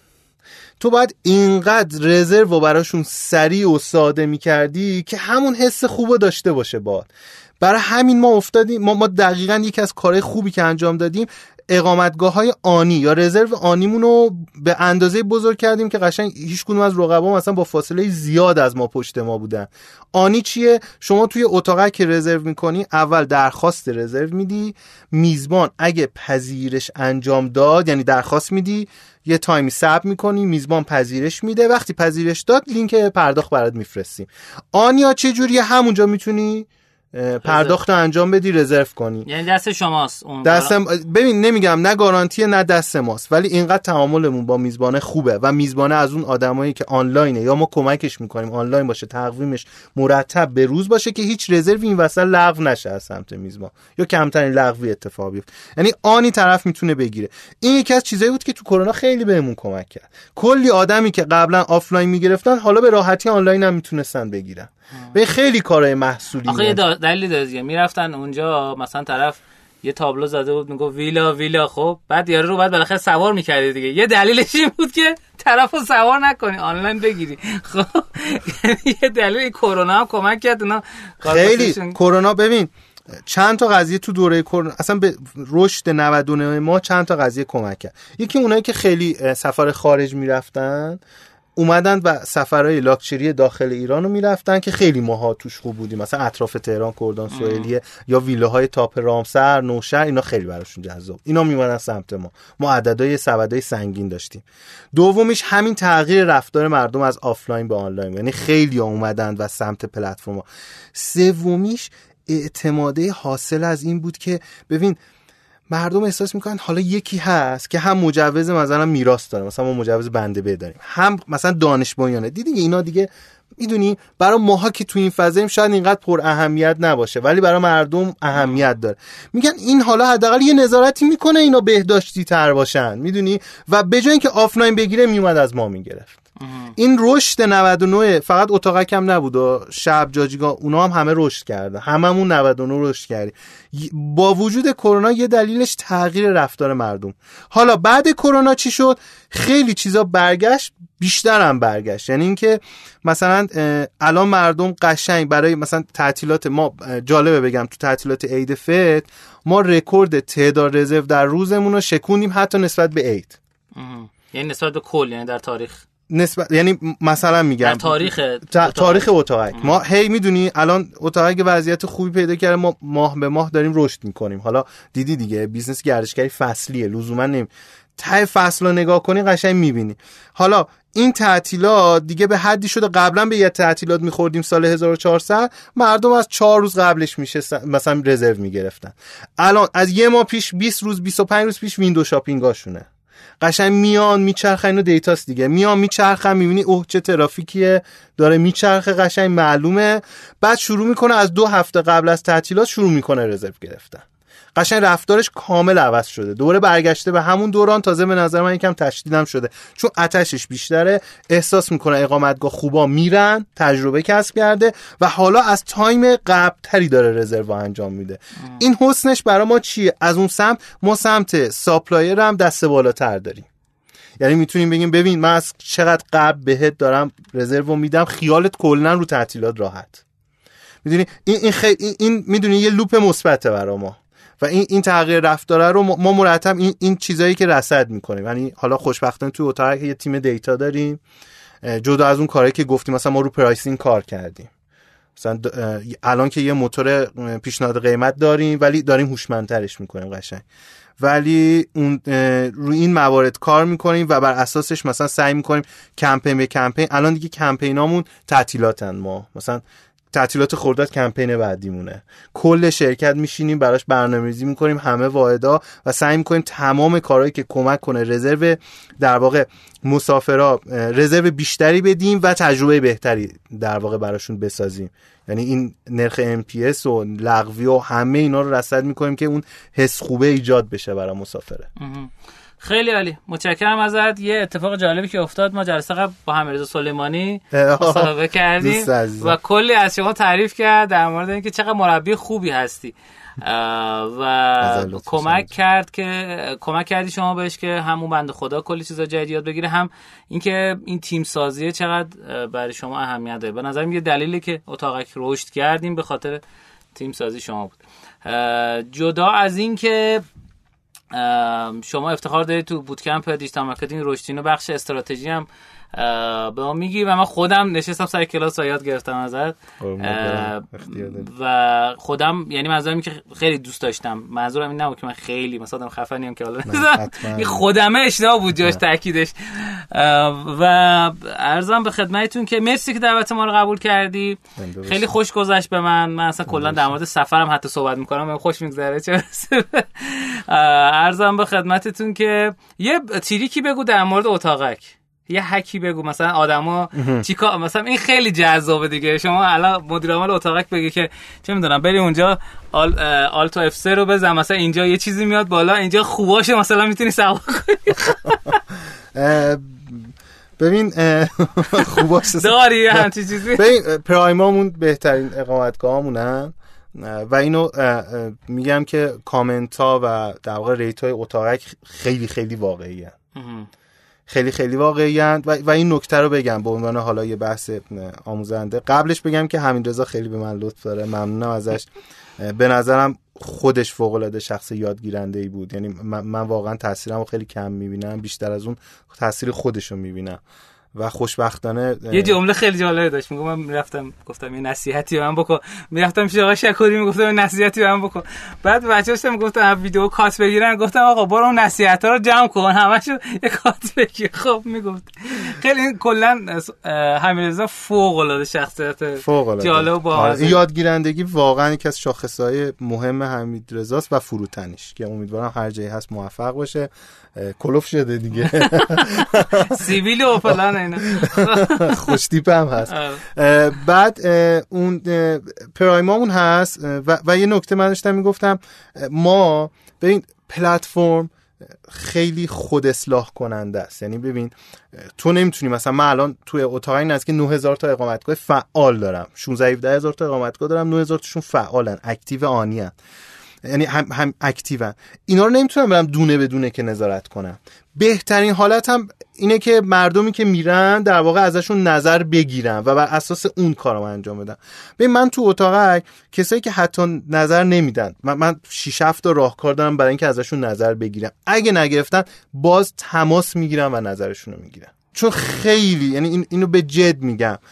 توی اتاقک خیلی کامنت و ریتا بهتون کمک می‌کنه که بهترین اقامتگاه رو انتخاب کنید خیلی بهتون کمک می‌کنه و اینو جز اولویتاتون بذارین. چون اولویت قیمت به عنوان اولویت گذاشتن توی رنج مثلا تو حالا رنج خوبه مثلا میگی بین 500 تا 700 تومن. ولی اگه یکی 550 یکی 600 خواهشان قیمت رو ملاک نذارین. برین به کامنت ها نگاه کنین به rate نگاه کنین. چون واقعی هم هستن و قشنگ و مردم خیلی آنلاین یعنی خیلی بیشتر از کالا و retail نظرشون رو می‌ذارن. دلیلش هم اینه که تو کالا کالا نهایتا می‌تونن پس بدن داری و تجربهش تموم ولی اینجا طرف سه روز تو کل مثلا سه ماهش خالی کرده می‌خواد بره مسافرت. اگه تجربهش خوب نباشه خیلی عصبانی میشه از ما. من همینجا از بچه call center مون باز یه تشکر جانانه کنم چون بعض وقتا که مسافران ناراحت میشن خب حق دارن خیلی عصبانی میشن و بچه ها فقط گوش می‌کنن و تلاش می‌کنن که مشکل مسافر رو حل کنن. یه چیز جالب بگم. من یه دوستی دارم که این بند خدا مدرسه فوتبال داره توی کرج. بعد یه مدتی یه سایتی زده بود که اقامتگاه های گیلان رو فقط داشت. من با ایشون تو رشت توی رویدادی آشنا شدم. بگو ما آره اینجا مثلا تو استلخ جان هم داریم. گفتم استلخه گو آره استلخ با تی دسته دار. خب. بعد گو بریم اونجا. خیلی تجربه تجربه جالب بود. جدا از این که حالا شب کمکم کرد رسیدم اونجا و با تلفنی و اینها پکیجایی که روی اقامتگاه می‌داد خیلی برای من جذاب. مثلا شام اون اقامت فکر کنم بقیه سایت هم الان اضافه کردن. این تجربه من مال چهار سال پیش. شام مثلا از تو منو می‌تونی اینا رو انتخاب کنی تو سایتی زده. بعد مثلا اونجا تو نزدیک رودبار بود زیتون و مثلا فلان و فلان هم می‌تونی بگیری. بعد صبونه اینا ما می‌تونیم بهت بدیم. این باندلینگ خیلی جذابه. یعنی واسه من شخصا من که اصلا سفر میرم که خوراکی بخورم. خب بعدش کنارش هوا و جای دیدنی واسم خیلی جذاب جدا از اینکه شب بلند شدیم رفتیم اونجا تاریکی چی نمی‌دیدیم صبح بلند شدیم روبروی دریاچه همون استلخ است. چه جای قشنگی بود. پیشنهاد می‌کنم اگه نرفتین ببین استخر یک استخریه که ساخته شده یعنی به صورت مصنوعی ولی خیلی جای باحالی و اینها. ارزم به خدمتتون که مرسی که قدم سر چشما باشید تشریف آوردین. و کلی چیزای باحال یاد گرفتم ازت. امیدوارم که شنوندگان عزیزم از این قسمت لذت برده باشن. ما ناظر ضبط الان نداریم. رفته برای ناهار. کسی نیست استاپ کنه. ولی در کل نرفتی ناهار نه. میگه من نبر. بعد نه رفتی خوراکی بخوری دیگه خلاصه. و ارزم به خدمتتون که ما رو تو شبکه اجتماعی دنبال بکنید. حتما برامون کامنت بذارید. اگر کامنت نذارید ما نمی‌فهمیم که این چیزایی که داریم تولید می‌کنیم خوبه بد زشت زیبا عالیه. مثلا این کامنت دادن شما به ما یه جون اضافه میده. برای اینکه بیشتر تلاش کنیم سعی کنیم که مهمون خفنه مثل آقای شهبازیان عزیز رو دعوت کنیم. و دیگه 121 کمین قسمت رادیو رشدینو دیگه. به هم کمک کنید. حتی مهمون پیشنهاد بدین بگیم مثلا برو مثلا با فلانی صحبت کن و اینها. اینا برای ما خیلی ارزشمنده. واقعا هر کامنت شما کلی به انرژی من به شخص الیاس گرجی عزیز و که ناظر ضبطمونه بچه های شنوتو که زحمت می‌کشن کار edit و در از بارگذاری پادکست رو انجام میدن. plus تیم رشدینو که الان یه تیم شیش نفر است که آکادمی رو نمی‌دونم و social رشدینو رو کارش انجام میده. به همه ما یه جون اضافه می‌کنه. برای همین اون کامنت تیریه در قلب شیطان باعث میشه که ماشین رشدینو دو لیتر بنزین بیشتر داشته باشه. چون که کلی بنزین داریم از کامنت های قبلی شما. بزرگترین کاری هم که می‌تونید در حق ما بکنید که رادیو رو به تمام کسایی که فکر می‌کنید به درشون می‌خورن معرفی بکنید. امیدوارم که پر و پرروزی باشید. شما؟ مرسی مرسی از دعوتت. خیلی خوش گذشت. امیدوارم که در واقع خوش, خوش بگذره به اونایی که گوش میدن و خسته نشن. ممنون از رشدینو که چند ساله که همراهمون هست. حداقل من هر زمان که از تهران می‌خوام برم یزد معمولا با ماشین خودم میرم رشدینو گوش میدم.